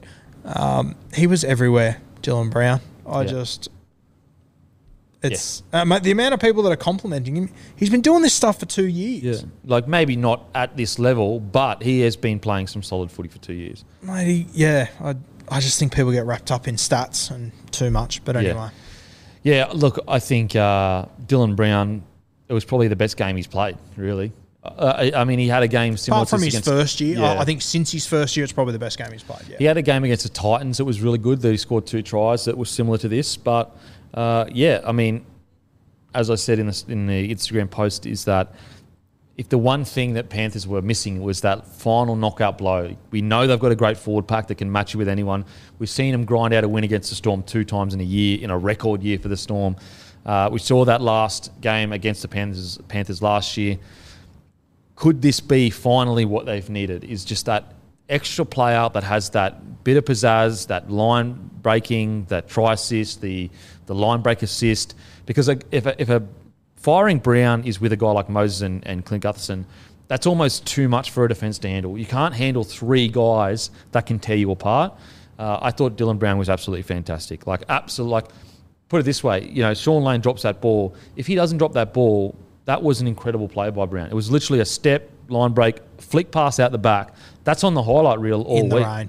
In the rain. Yeah. Um, you know, so yeah, massive game from Brown. And then at the end of the game, they moved him to centre, and he scored that try where you know, yes, he's playing centre, but it's the awareness. You could see that as soon as that play unfolded, Dylan Brown was the first guy on the field to realise this is going to be on here, and Yeah. I just need to put myself there. And that's the sort of awareness he I think has. he'd be a great centre. I really do. Yeah, well, you, you've been Yeah. saying it for a while, and I yeah, when, when, when I saw the move, I thought, fuck this, he'll, he'll be happy over there. Yep. Um, but it's that it's that awareness that he has that Mm. once again you can't measure in stats. That's why whenever there's a break, who's the closest Parramatta player to the guy scoring a try? Yep.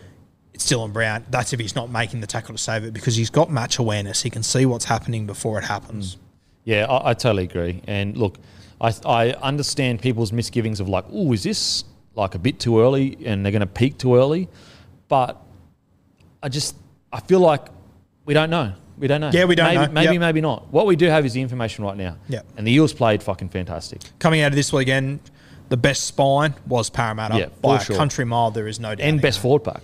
Yeah, Like yeah. Junior Paulo, Campbell Gillard, even um, the blokes that came off the bench were fantastic. Yeah. Uh, that older, uh, he's he ended up debuting a bit later. Uh, forgot his name. Makatoa, yeah? Makatoa or something Yeah. like that. He was really good. Um, you know, Reed Mahoney was quality. So That was the other thing too. Makatoa scored his try. If the Penrith Panthers didn't get a hand to that, just see who the ball was going to under Yeah. the stick. Still Yeah. Brown. um, I thought we saw a bit of Penisini's greatness with his um, Yeah. or his quality. Sorry, uh, with that kick, that was fucking that was quality. And and even Reed Mahoney's awareness to just boom straight away drop off. Um, kind of the forgotten man because he signed with the Tigers, but. Papali'i is a scary motherfucker. I thought uh, Matterson was quite good uh, at 13. His defense was really good. What do you do with Nathan Brown? Do you Mate, I don't. I mean, look, he's for thought, He's definitely. earned that spot. He's earned that spot for sure. Uh, the crazy thing is, like Lane a week ago, you'd be like, mate, he's earned his spot, and then I think on the weekend he did, you know, struggle with a few drop balls. So I, it'll be it's going to be interesting to what they do with their back row. Do they go Lane, Papali'i, and Matterson on the bench? Or do they go with Brown at 13, or do they put Matterson? I think the only guy that's like under pressure from Matterson is probably Lane. I think Brown has played there for so long that he'll probably keep his spot, 13. But if I had to guess right now, I'd assume that the back row will be Lane, Brown, Papali'i with Matterson coming off the bench. Even though Matterson played really well, it just seems that um, you know Lane played really well the week before, and I guess you're trying to build a combination with Dylan Yeah. Brown. Yeah, it's interesting. I'll say this about Parramatta, and I can't remember if, if you said it to me or someone else said it to me. They did look like on the weekend, finally, that they're a team that's played together for four and five years. Yeah. now. Like they're starting to, like, especially coming up against Panthers, who, yes, they're missing guys, but defense is an attitude, and it has been at Penrith for so long now. And we watched last year when they were missing players, they just whoever put the jersey They on. just produce. They yeah. produce. Um, so, I mean, and the, the one that stood out for me was the play where Penisini kicked infield. As you said, that little touch by Reed Mahoney. Hmm. Like, things like that in the conditions they're in is a sign of a team that is. And even the way that Junior, like Junior Paul was unbelievable, but even some of the short balls and stuff he was throwing, they're just all in sync. Yeah. They were all in sync. Paulo with looked fucking scary. Yeah. Like we talked about Nas.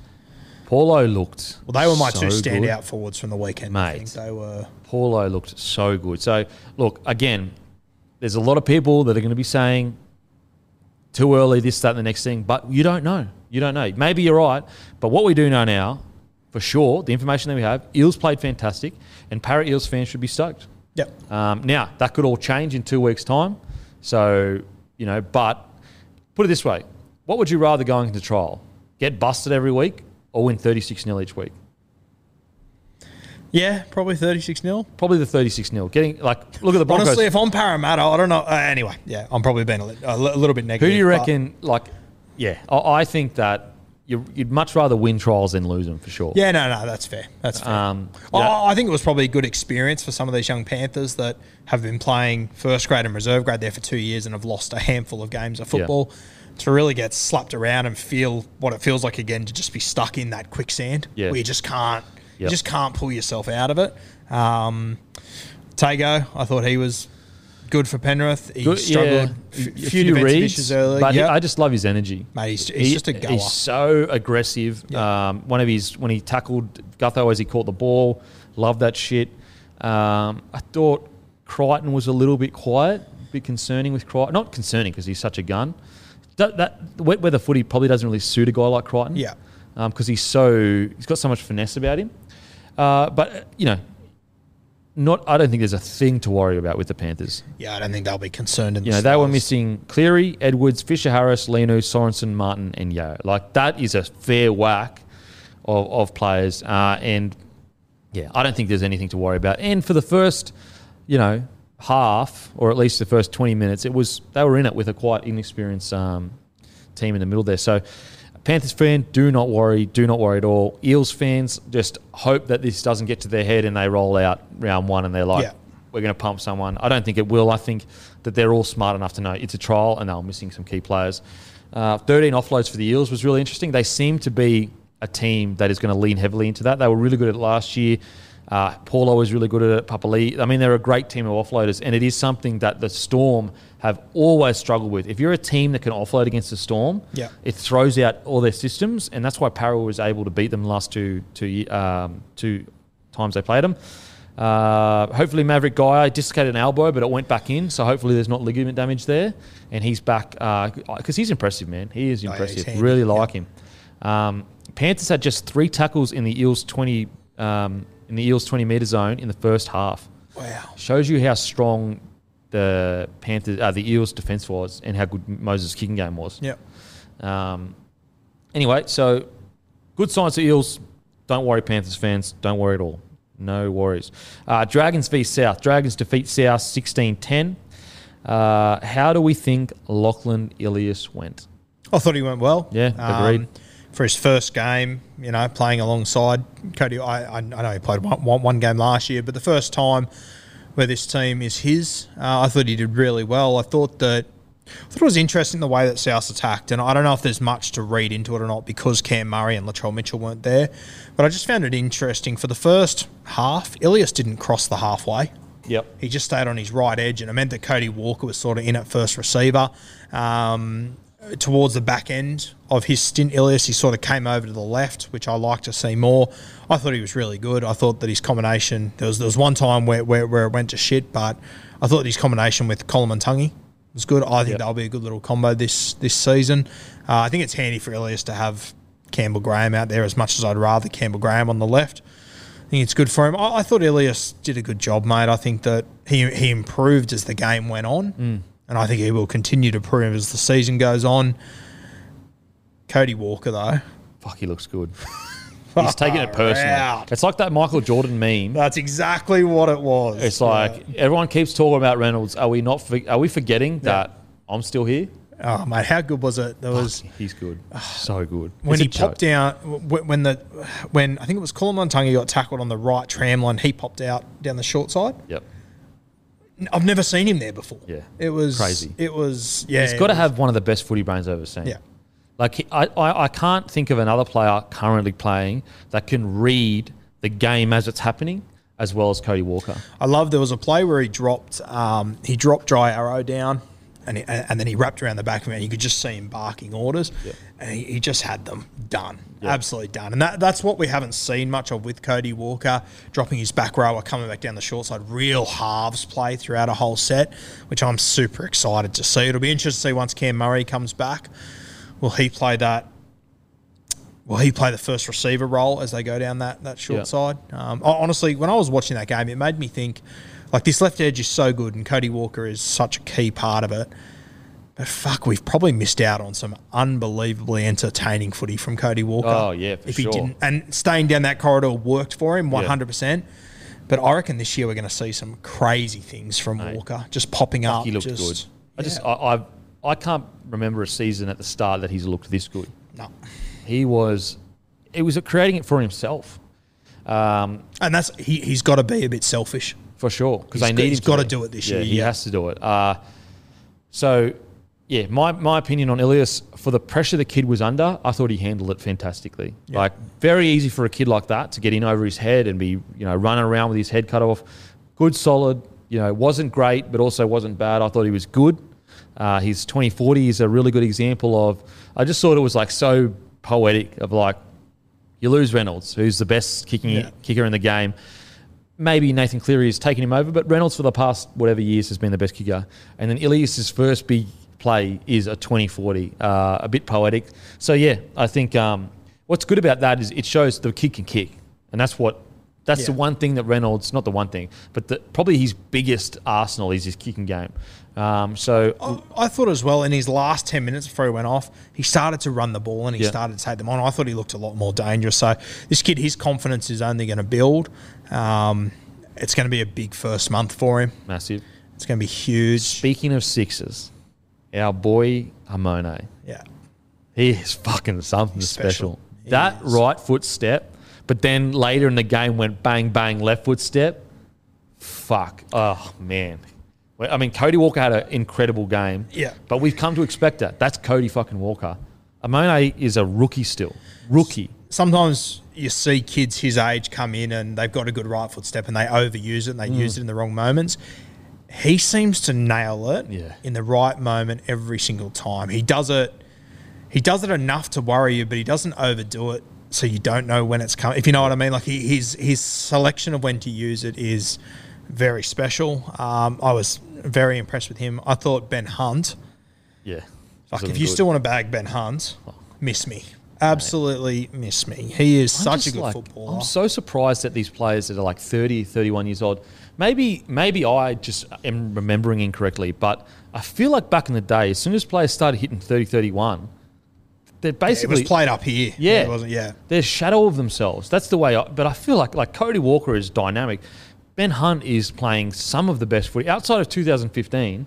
Some of the best footy he's played. yeah. There was a moment there where Ben Hunt got the ball down the left side. He threw it to Suli, and then he wrapped around him. Yeah. When Ben Hunt's doing that sort of Oh, shit, yeah. he's on. He's on. He's. Ju- I love that he's just taking control of this side. He loves being in control. Yeah. I mean, what he he, he kicks it from his own ten meter line to find his wing. That was like Quade Cooper is his most Yeah. adventurous sort of best. Uh, yeah, mate. A lot of. Po- I mean, fuck. What about the two centres, Suli Mate. Lomax. What Lomax did, poor AJ, mate. shouldn't be allowed to do that to people. Zach Lomax, what do we say what do they need for Christmas? Yeah. Zach Lomax, he's been flying under the radar for the last couple of years. I'm telling you, this kid can be anything. Like he can be the next Gasnier.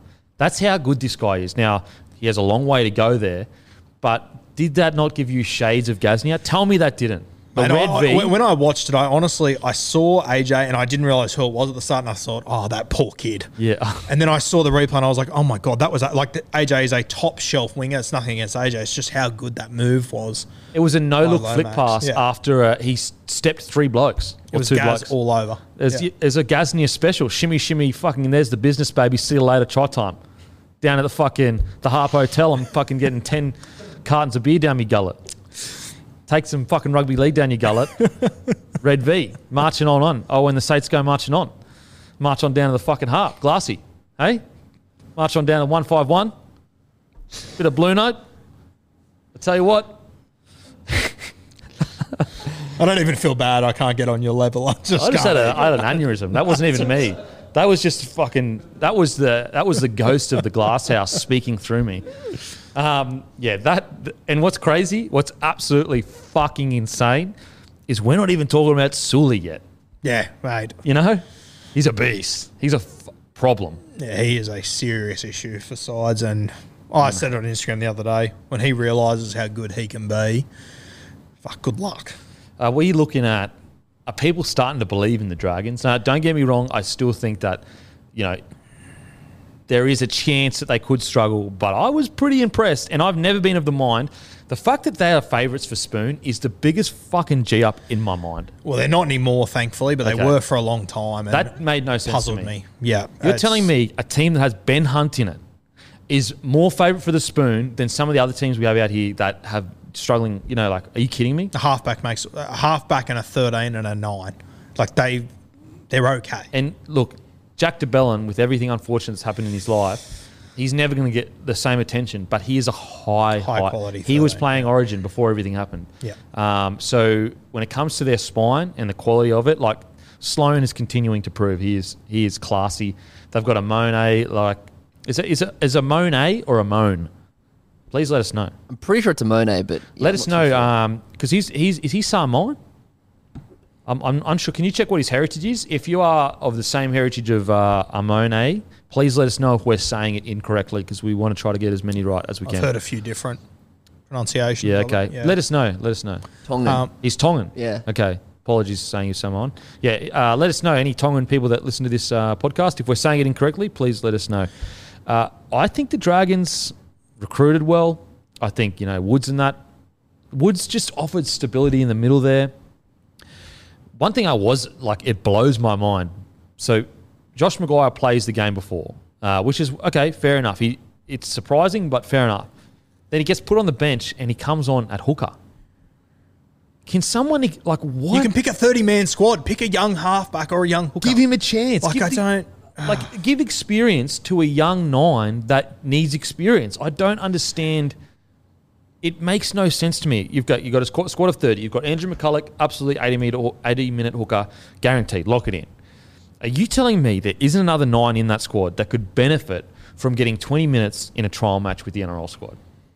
I don't get it. It's unbelievable. Like, Like- he was the second choice halfback last week. It just makes He's a suspended front rower. I, I had people message me go, he's just giving him time. It's like give him time in the front, front row. row. Yeah, I just it makes, Makes no, no sense. sense whatsoever. It's bizarre. I'm sure there's an internal reason. This is one of those things that there- there's so much going internally that we don't know about. That I'm sure there's an internal reason. Maybe, maybe the nine that he does that is coming through is he feels isn't ready. Maybe that's the case, or he's got, you know, some young heart. Like because we have to remember, like Bud Sullivan probably would have had that role. Yeah, you, you, and By as well would have had that role, but I just find it hard to believe. And by injured, Yeah, he's injured, so he wasn't playing either. Yeah, but I just find it hard to believe there isn't anyone else that could. maybe there in. isn't I don't- because he got Mbye, you got Yeah, Sullivan. they let go of um, Tyran Wishart last year. He probably would have been the next guy. I don't Wishart know. looked really good for this. Is that for Storm? right, Yeah, he looked really good. He's a, he's a footballer. I can't believe they let him go after watching him play for the Storm. Yeah. Jesus. he can like McCullough is going to retire at least a year or two. Yeah, Wishart would have been their next nine.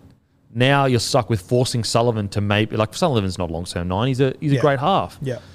uh, yeah, that was surprising. But Dragons fans, I think be happy. And look, if they win the spoon, I'll be shocked. They're not winning a spoon. Shocked. Yeah. They looked good. Um, Ramsey, I think he's really good on the wing. Great finisher. I think keep like he's getting swapping with Sloan in that, and I think that he wants to play fullback, but I think he's a really good. He's a good winger. He's a really good winger. Yeah. Um, That finish was insane. My back was hurting. that finish was, that. and that's what I mean. If you put him at fullback, you don't get that. Yeah. Like, can Sloan do that? We don't know, but we know for sure Cody Ramsey, if he gets half a sniff, he's going to finish it, and that's like a forgotten art with wingers. Bit like we have all these massive wingers that take you know hit ups out of their own end, and it is really good, but that is priceless when you get a sniff of points in a game where it's so hard to score. Um, And then I think you you look at the ball playing, which is so important for a fullback. Sloan compared to Ramsey. S- Sloan's the Mm. Sloan's knockout the guy, winner there for, sure. me. uh, Sorry, Drag- I've just been looking, and literally half the websites say Samoa and half say Tonga. For Oh, really? Amone. So I'm not sure. Kristian Woolf is quoted, To- Tongan coach, saying he's eligible. But then Dragons, like, there's a few websites that say he's well, Samoa, he, he might be mo- both then. He could be both. Yeah, like maybe his um, mother and father are Samoan and Tongan. Anyway, if we're saying it wrong, please let us know. Again, also apologies if we're getting his heritage wrong. Um, he's a gun though, absolute gun. He's one. He is becoming one of my most exciting prospects in the It's NRL. exciting to watch. Yeah, far out. Uh, Dragons win Charity Shield first time in ten years. Congratulations. Um, you know, funnily enough, the last time they won it, I was playing for them. Were you? I played in it. Yeah, that's how long ago it was. We, we beat the Rabbitohs on the buzzer, and me and uh, Adam Reynolds got in a fight. Jeez, you pick your targets, don't you? No, he tried to fight me, and then Issac Luke tried to fight me. That wasn't Fuck my fault. that. No, thank you. so, so this is what happened. So we were winning. We're up by like a try or whatever. They're on our line, Yeah. attacking our line, and we're stripped for numbers. I shoot in, jam Reynolds. He drops the ball. We win the match. Um, then he pushes me because he was angry because he lost the match. And then I pushed him back, and then Issac Luke come out of nowhere from behind and fucking he started brouhahaing. But uh, we won. So How many Adam Reynolds would you rather fight before you fight one Issac? hey, you just hey, I tell you what, I've been I've I've sparred enough and been in enough boxing rings. You don't know, you don't know until you know. The guys that look like not to worry about. I, put it this way: a fist on your chin is a fist on your chin. Doesn't matter who it comes Oh, from. Mate, a Whether fist from Issac Luke, I'll tell you. Good God. You could be the angriest guy in the world or the nicest guy in the world. A fist on your chin is a fist on your chin. I promise you that. Um, yeah. So look, I think both teams nothing to worry about. I think Latrell definitely coming back is is is. look, Latrell needs to play the full season for South. If if Latrell does get injured and is out for a substantial amount of time, that is a huge concern for me with the South. Yeah, massively. Him and Cam Murray coming in is going to be huge. Um, my last talking point, Campbell Graham. Yeah. I I mean, I watched Paulo play um, last week against the Cowboys reserve grade side. I mean, he didn't overly impress for me. I I'm no him- closer to knowing who that other center no, is. and I'll mate. Uh, he's going to get a baptism of fire because he's going to mark Tony Staggs week one. It's going to be a huge test for Paulo, and I- I, I thought he sort of struggled a little bit against the Dragons. I don't think Paulo gets a swat, to be honest. I don't think he does. It's got to be someone else that I reckon they'll be stubborn. you reckon. Yep. He struggled. He struggled a bit the last couple of games. true- I mean- I think he's a good winger. Like I mean, he's a great winger. He's proven he's a good winger. Yeah. I just, I don't know. I, knows? It's, it's one of those situations sometimes where they've seen him coming through the grades. yeah. So there must be evidence of him playing some good footy in the centres. Um, but I agree with you. I feel he has really struggled in that centre position. Is I- is um, Tass injured? I think he's injured. He's not. Okay. Yeah, he didn't play on the weekend. I think That- he I- must. you know be what he did impress me? I just just his energy. The young fella that came on with the headgear. They reckon he's a young raw talent. Um, I forgot his name. Do you know who I'm talking about, Matt? He came on with the headgear. I think he's like 22. He and apparently he's like could be the next thing for them. And he he impressed me. I loved his energy. I thought he took some really tough carries. Really young. Uh, came on in a crucial part of the match. 22 was Romano Cook. Romano Cook I'm not, I'm not sure if that's is he uh, a Fijian or Have a look. Also, Isaiah Tass, he's got a back injury. back injury? Back injury, Yeah. Okay. yeah. But yeah, the, the guy that came on with the headgear, um, he was I, I liked him, and he's, he's a young gun. Uh, now on to game of the round. Uh, That damn wet weather. so- Doing us over again. No, it's good. It's what we want. It's an ambush. Uh, Cowboys defeat the Broncos 26 6. Thoughts on this match? Yeah, I've already spoken about this one a little bit. I thought Broncos were pretty disappointing. I think Reynolds has got some work cut out for him. Um, Cowboys, though, very impressive. Uh, obviously, you had Albert Kelly withdraw out of this one. Gamble came in. He played six. Um, I'd probably say Gamble was the better ball player in Yeah, this I, one. I, I, I honestly think, you know, last week if you said pick the team, Walters would have been my six. This week, if you picked the team, Gamble would be my six. And I'd almost like, even though I wouldn't do this, I'd almost push close to Ezra. That's how much I just don't know who should be that six now. yeah. Um, I think you go Gamble just out of loyalty. I honestly think you just go Gamble out of loyalty. I, I think they'll go Walters. I don't. I don't I'm think so. to back in Walters. I. I. I nah. I'd, I, Take some I- I- fucking I balls to go if- Walters. If, you know Dobbin and all them were reporting that Walters had won it last week, he wasn't good on the weekend. Don't get me wrong, but I also don't think Gamble was unbelievably. I think it's very similar to the Dearden situation that I think he had his foot in front. I think he'll hold on to it, but they could go so many ways here, and none of them would shock. But that's me. the problem. That's the issue. Is they have they, they've gotten to round one, and there's still no clearer of who is the best six at the club. yeah. There, like, well, I, th- I mean, he still hasn't played much footy, but I think we can all agree Ezra Mam is going to be the best six at the club. Uh, I mean, he may not. yeah. He may not eventually, but it's it's coming like to a point where I'm like, man, I tell you what, I would be doing. I'd probably be bringing Ezra Mam as my 18th man or 19th man, just to get him into the system as soon as possible.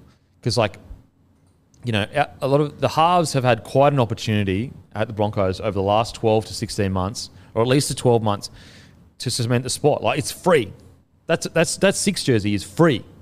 It's sitting there waiting for someone to just go, I'm the guy.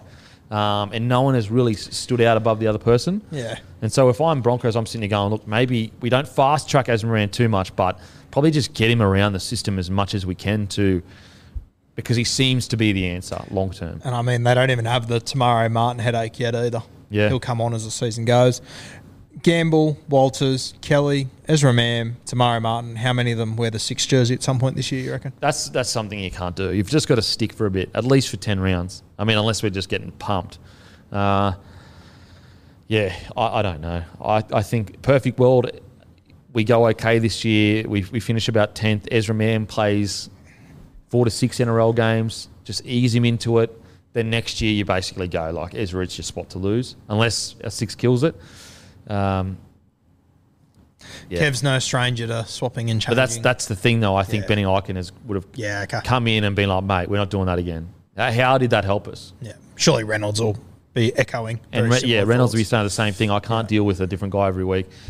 Look, I don't know who the I don't know who the six is going to be. I really don't. Um, there's been quite a lot of people online saying Ezra, Ezra should be the six. I just think that's way too Yeah, early. He's too raw. You There's know- honestly, there's no one that they could name at six next Tuesday, and I'd go, yeah, that's the one. Yeah, absolutely. Like I, I was, I I was quite surprised. I just felt like Walters had he had it. It was right there, and it just seemed like he just didn't seem to be energized and getting up and you know demanding the ball and and setting plays up. It just he had some decent runs on the weekend. Don't get me wrong, but out of the two, I just thought Gamble probably offered a bit more. Now, did Walters not get the ball as much because Gamble was demanding it so much?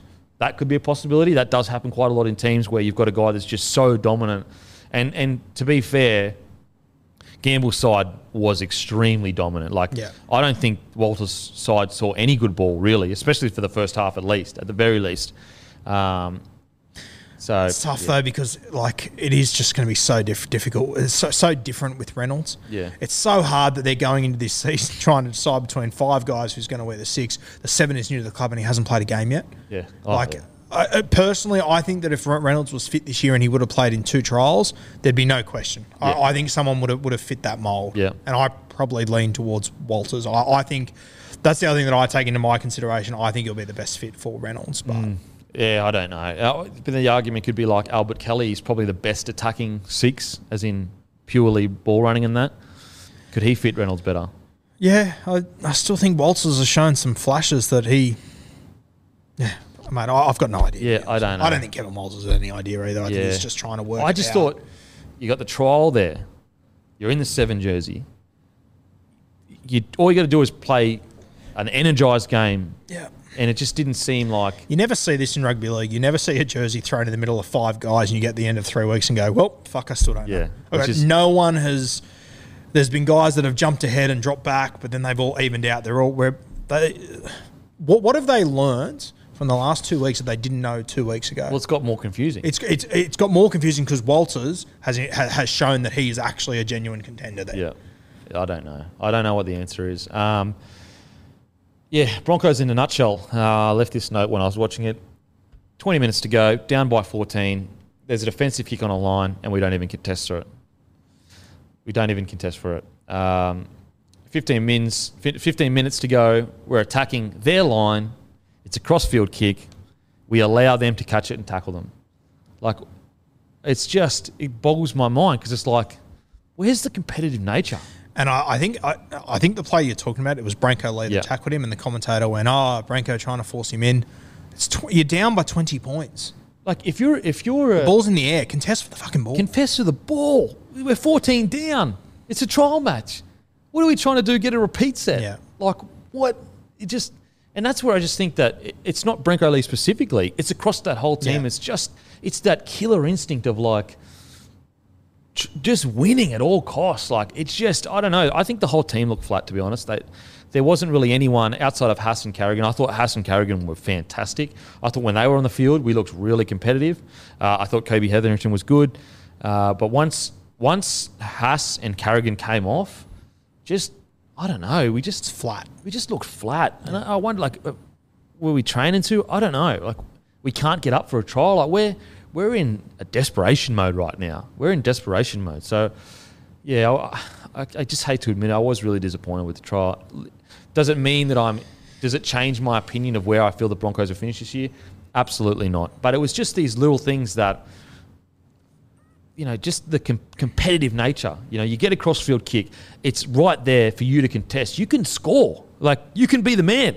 You can be the man, and and you just go, no, I'll go for the safe option. It's like, bro, it's not five minutes in, um, and then you know, Selwyn Cobbo and the Pereira one. That was more if you know, as a back, that was probably the fullback's ball to get because they came down the short side, Yeah. and and uh, Pereira's Is this the got to stay up. kick? This is a drink water kick.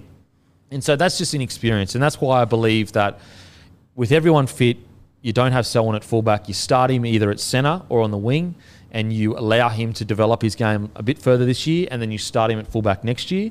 Uh, and there was also a defensive lap where, so put it this way, two kicks that they score off. If if we had a more experienced person back there, they probably don't score. All of a sudden, the score is what, uh, 14-6? You know, Yep. it's, it's, it's that's or, or let's say you know they let's say it's 16-6. So look, really disappointing night, but I just don't don't all of a sudden be like, oh, fuck, you know, the world's burning. Yeah, look, it's not the be all and end all, but it is concerning. I mean, history tells me that a Cowboys team without Jason Taumalolo isn't going to win many games of football. Sure. They look the best I've seen them in a while. Yeah. Oh, and I don't know doubt. if that's got to do with the Broncos or a cow. I, I, I don't know. It's trials. Haas so did get sin bin for 10 minutes, which did hurt us. Yep. Um, the concern as well is, is around that same period, we had a bunch of points scored on us. The same thing happened last week against the Yeah. Titans. Um, But that's also going to be the reality this season. Guys are going to get sin bin, and you've Yeah. got to fucking deal Oh, with for it. sure, You for got to sure. work your shit out. You got to deal with it. There's no denying it was absolutely disappointing. Yeah. Like there is absolutely no denying it, and I think Walters would have felt that.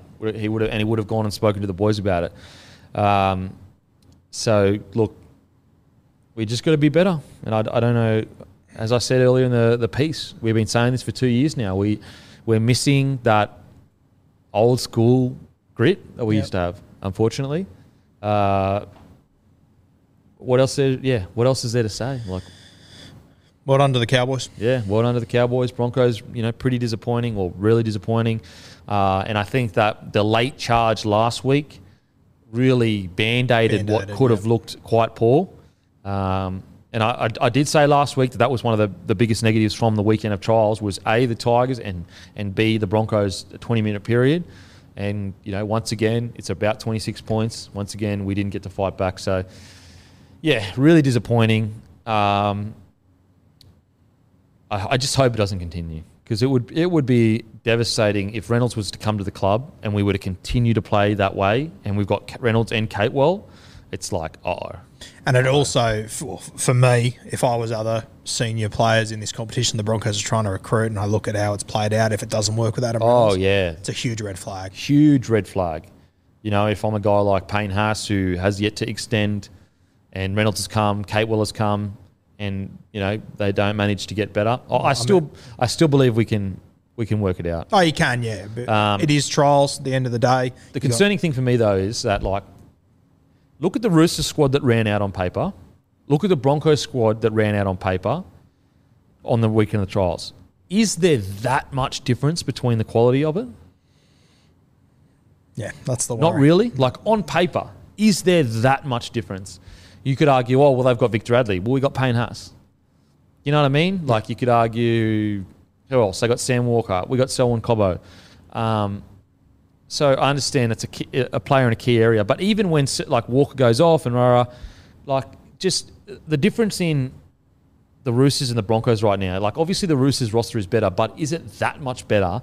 that even when their reserve grade is playing, they still manage to? Yeah. You, you're not looking at, at the Roosters going, they didn't try and catch a kick. You know, you're not looking at those areas, and that's where you see the difference in the club. Like I truly believe, if that Broncos squad had the same culture as the Rooster squad, that we could play close-ish to their not their first grade side. The first grade side is a super side. But do you understand what I'm saying? Yeah, yeah, yeah. Um, and I just I look at those two two squads on the weekend, and I don't see that much of a difference in in talent and ability on paper.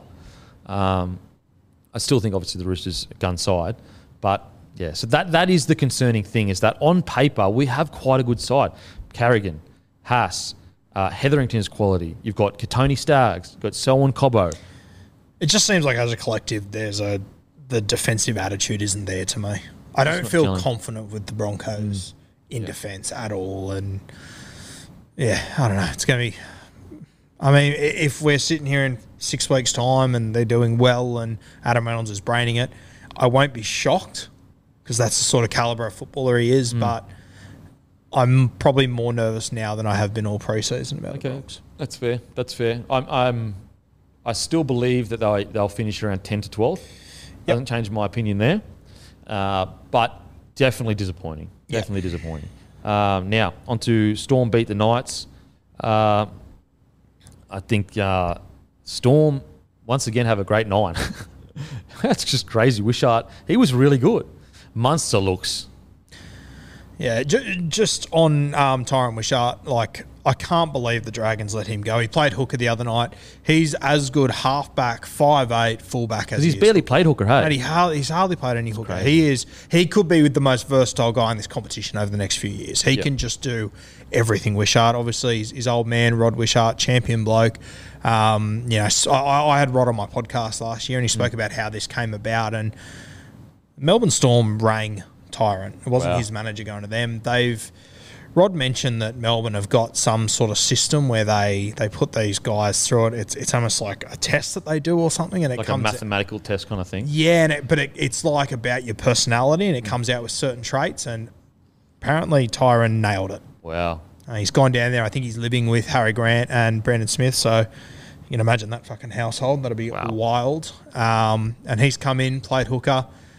I, I would argue one of the harder positions to play, and did an incredibly good job for them. So I'm I'm anticipating him to make his debut round one. You think he'll start at nine?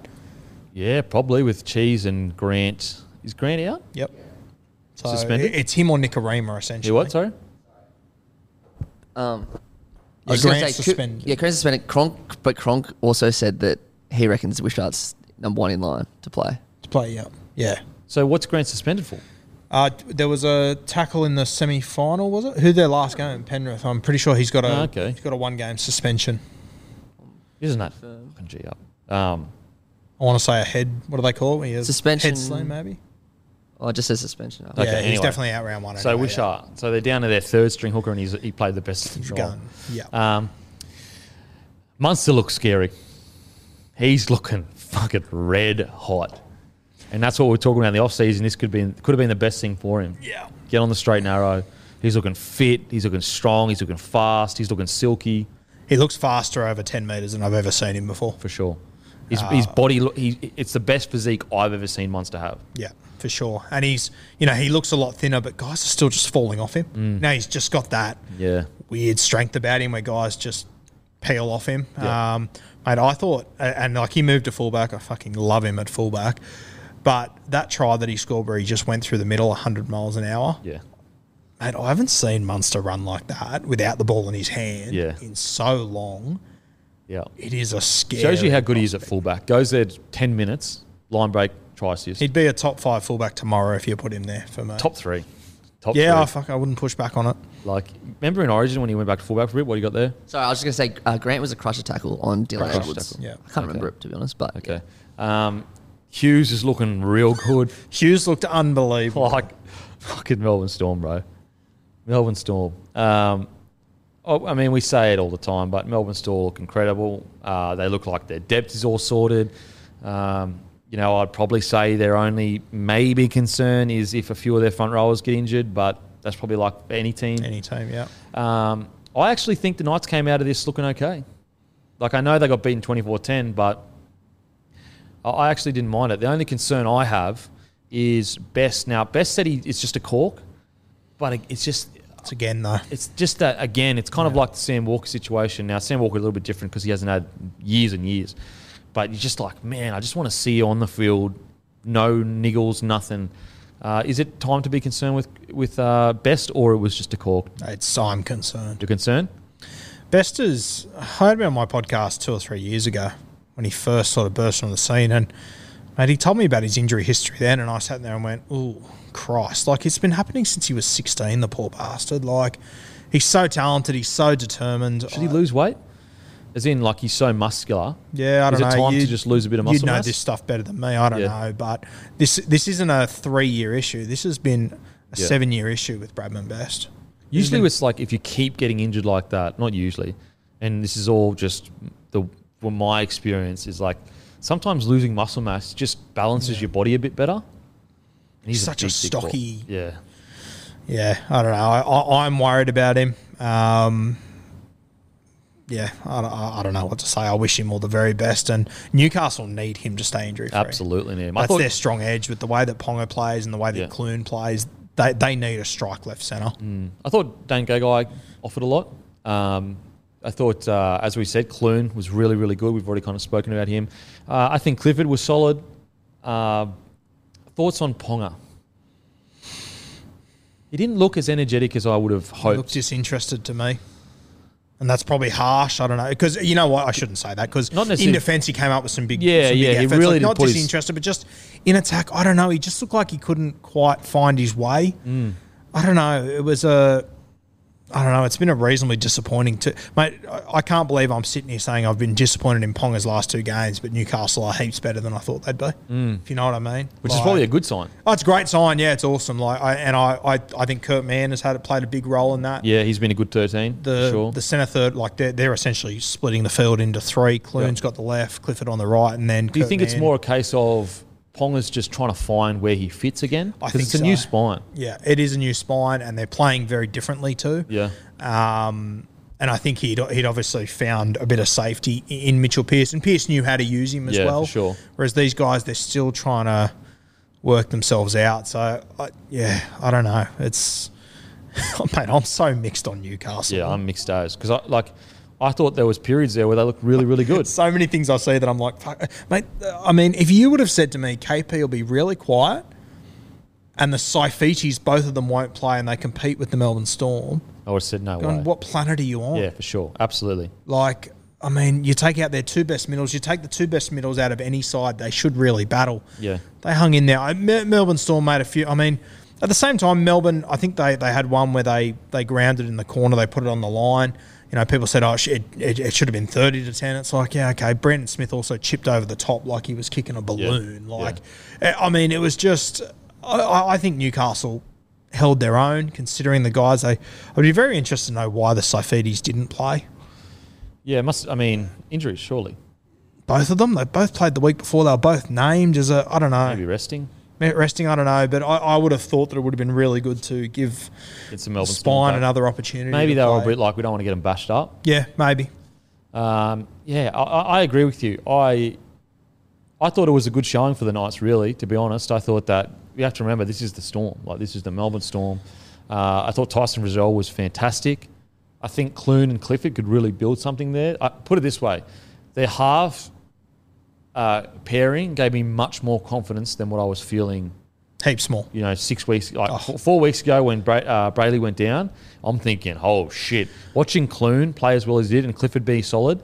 Um, so I, I'm in a better space with the, the Knights here. The only space. thing I worry about is that I remember sitting here at the same point last year watching trials and watching Connor Watson at 13 going, he's going to be a revelation here. O'Brien swapped and changed him Mm. Yeah. all year. I'm hoping the Joey influence, Mm.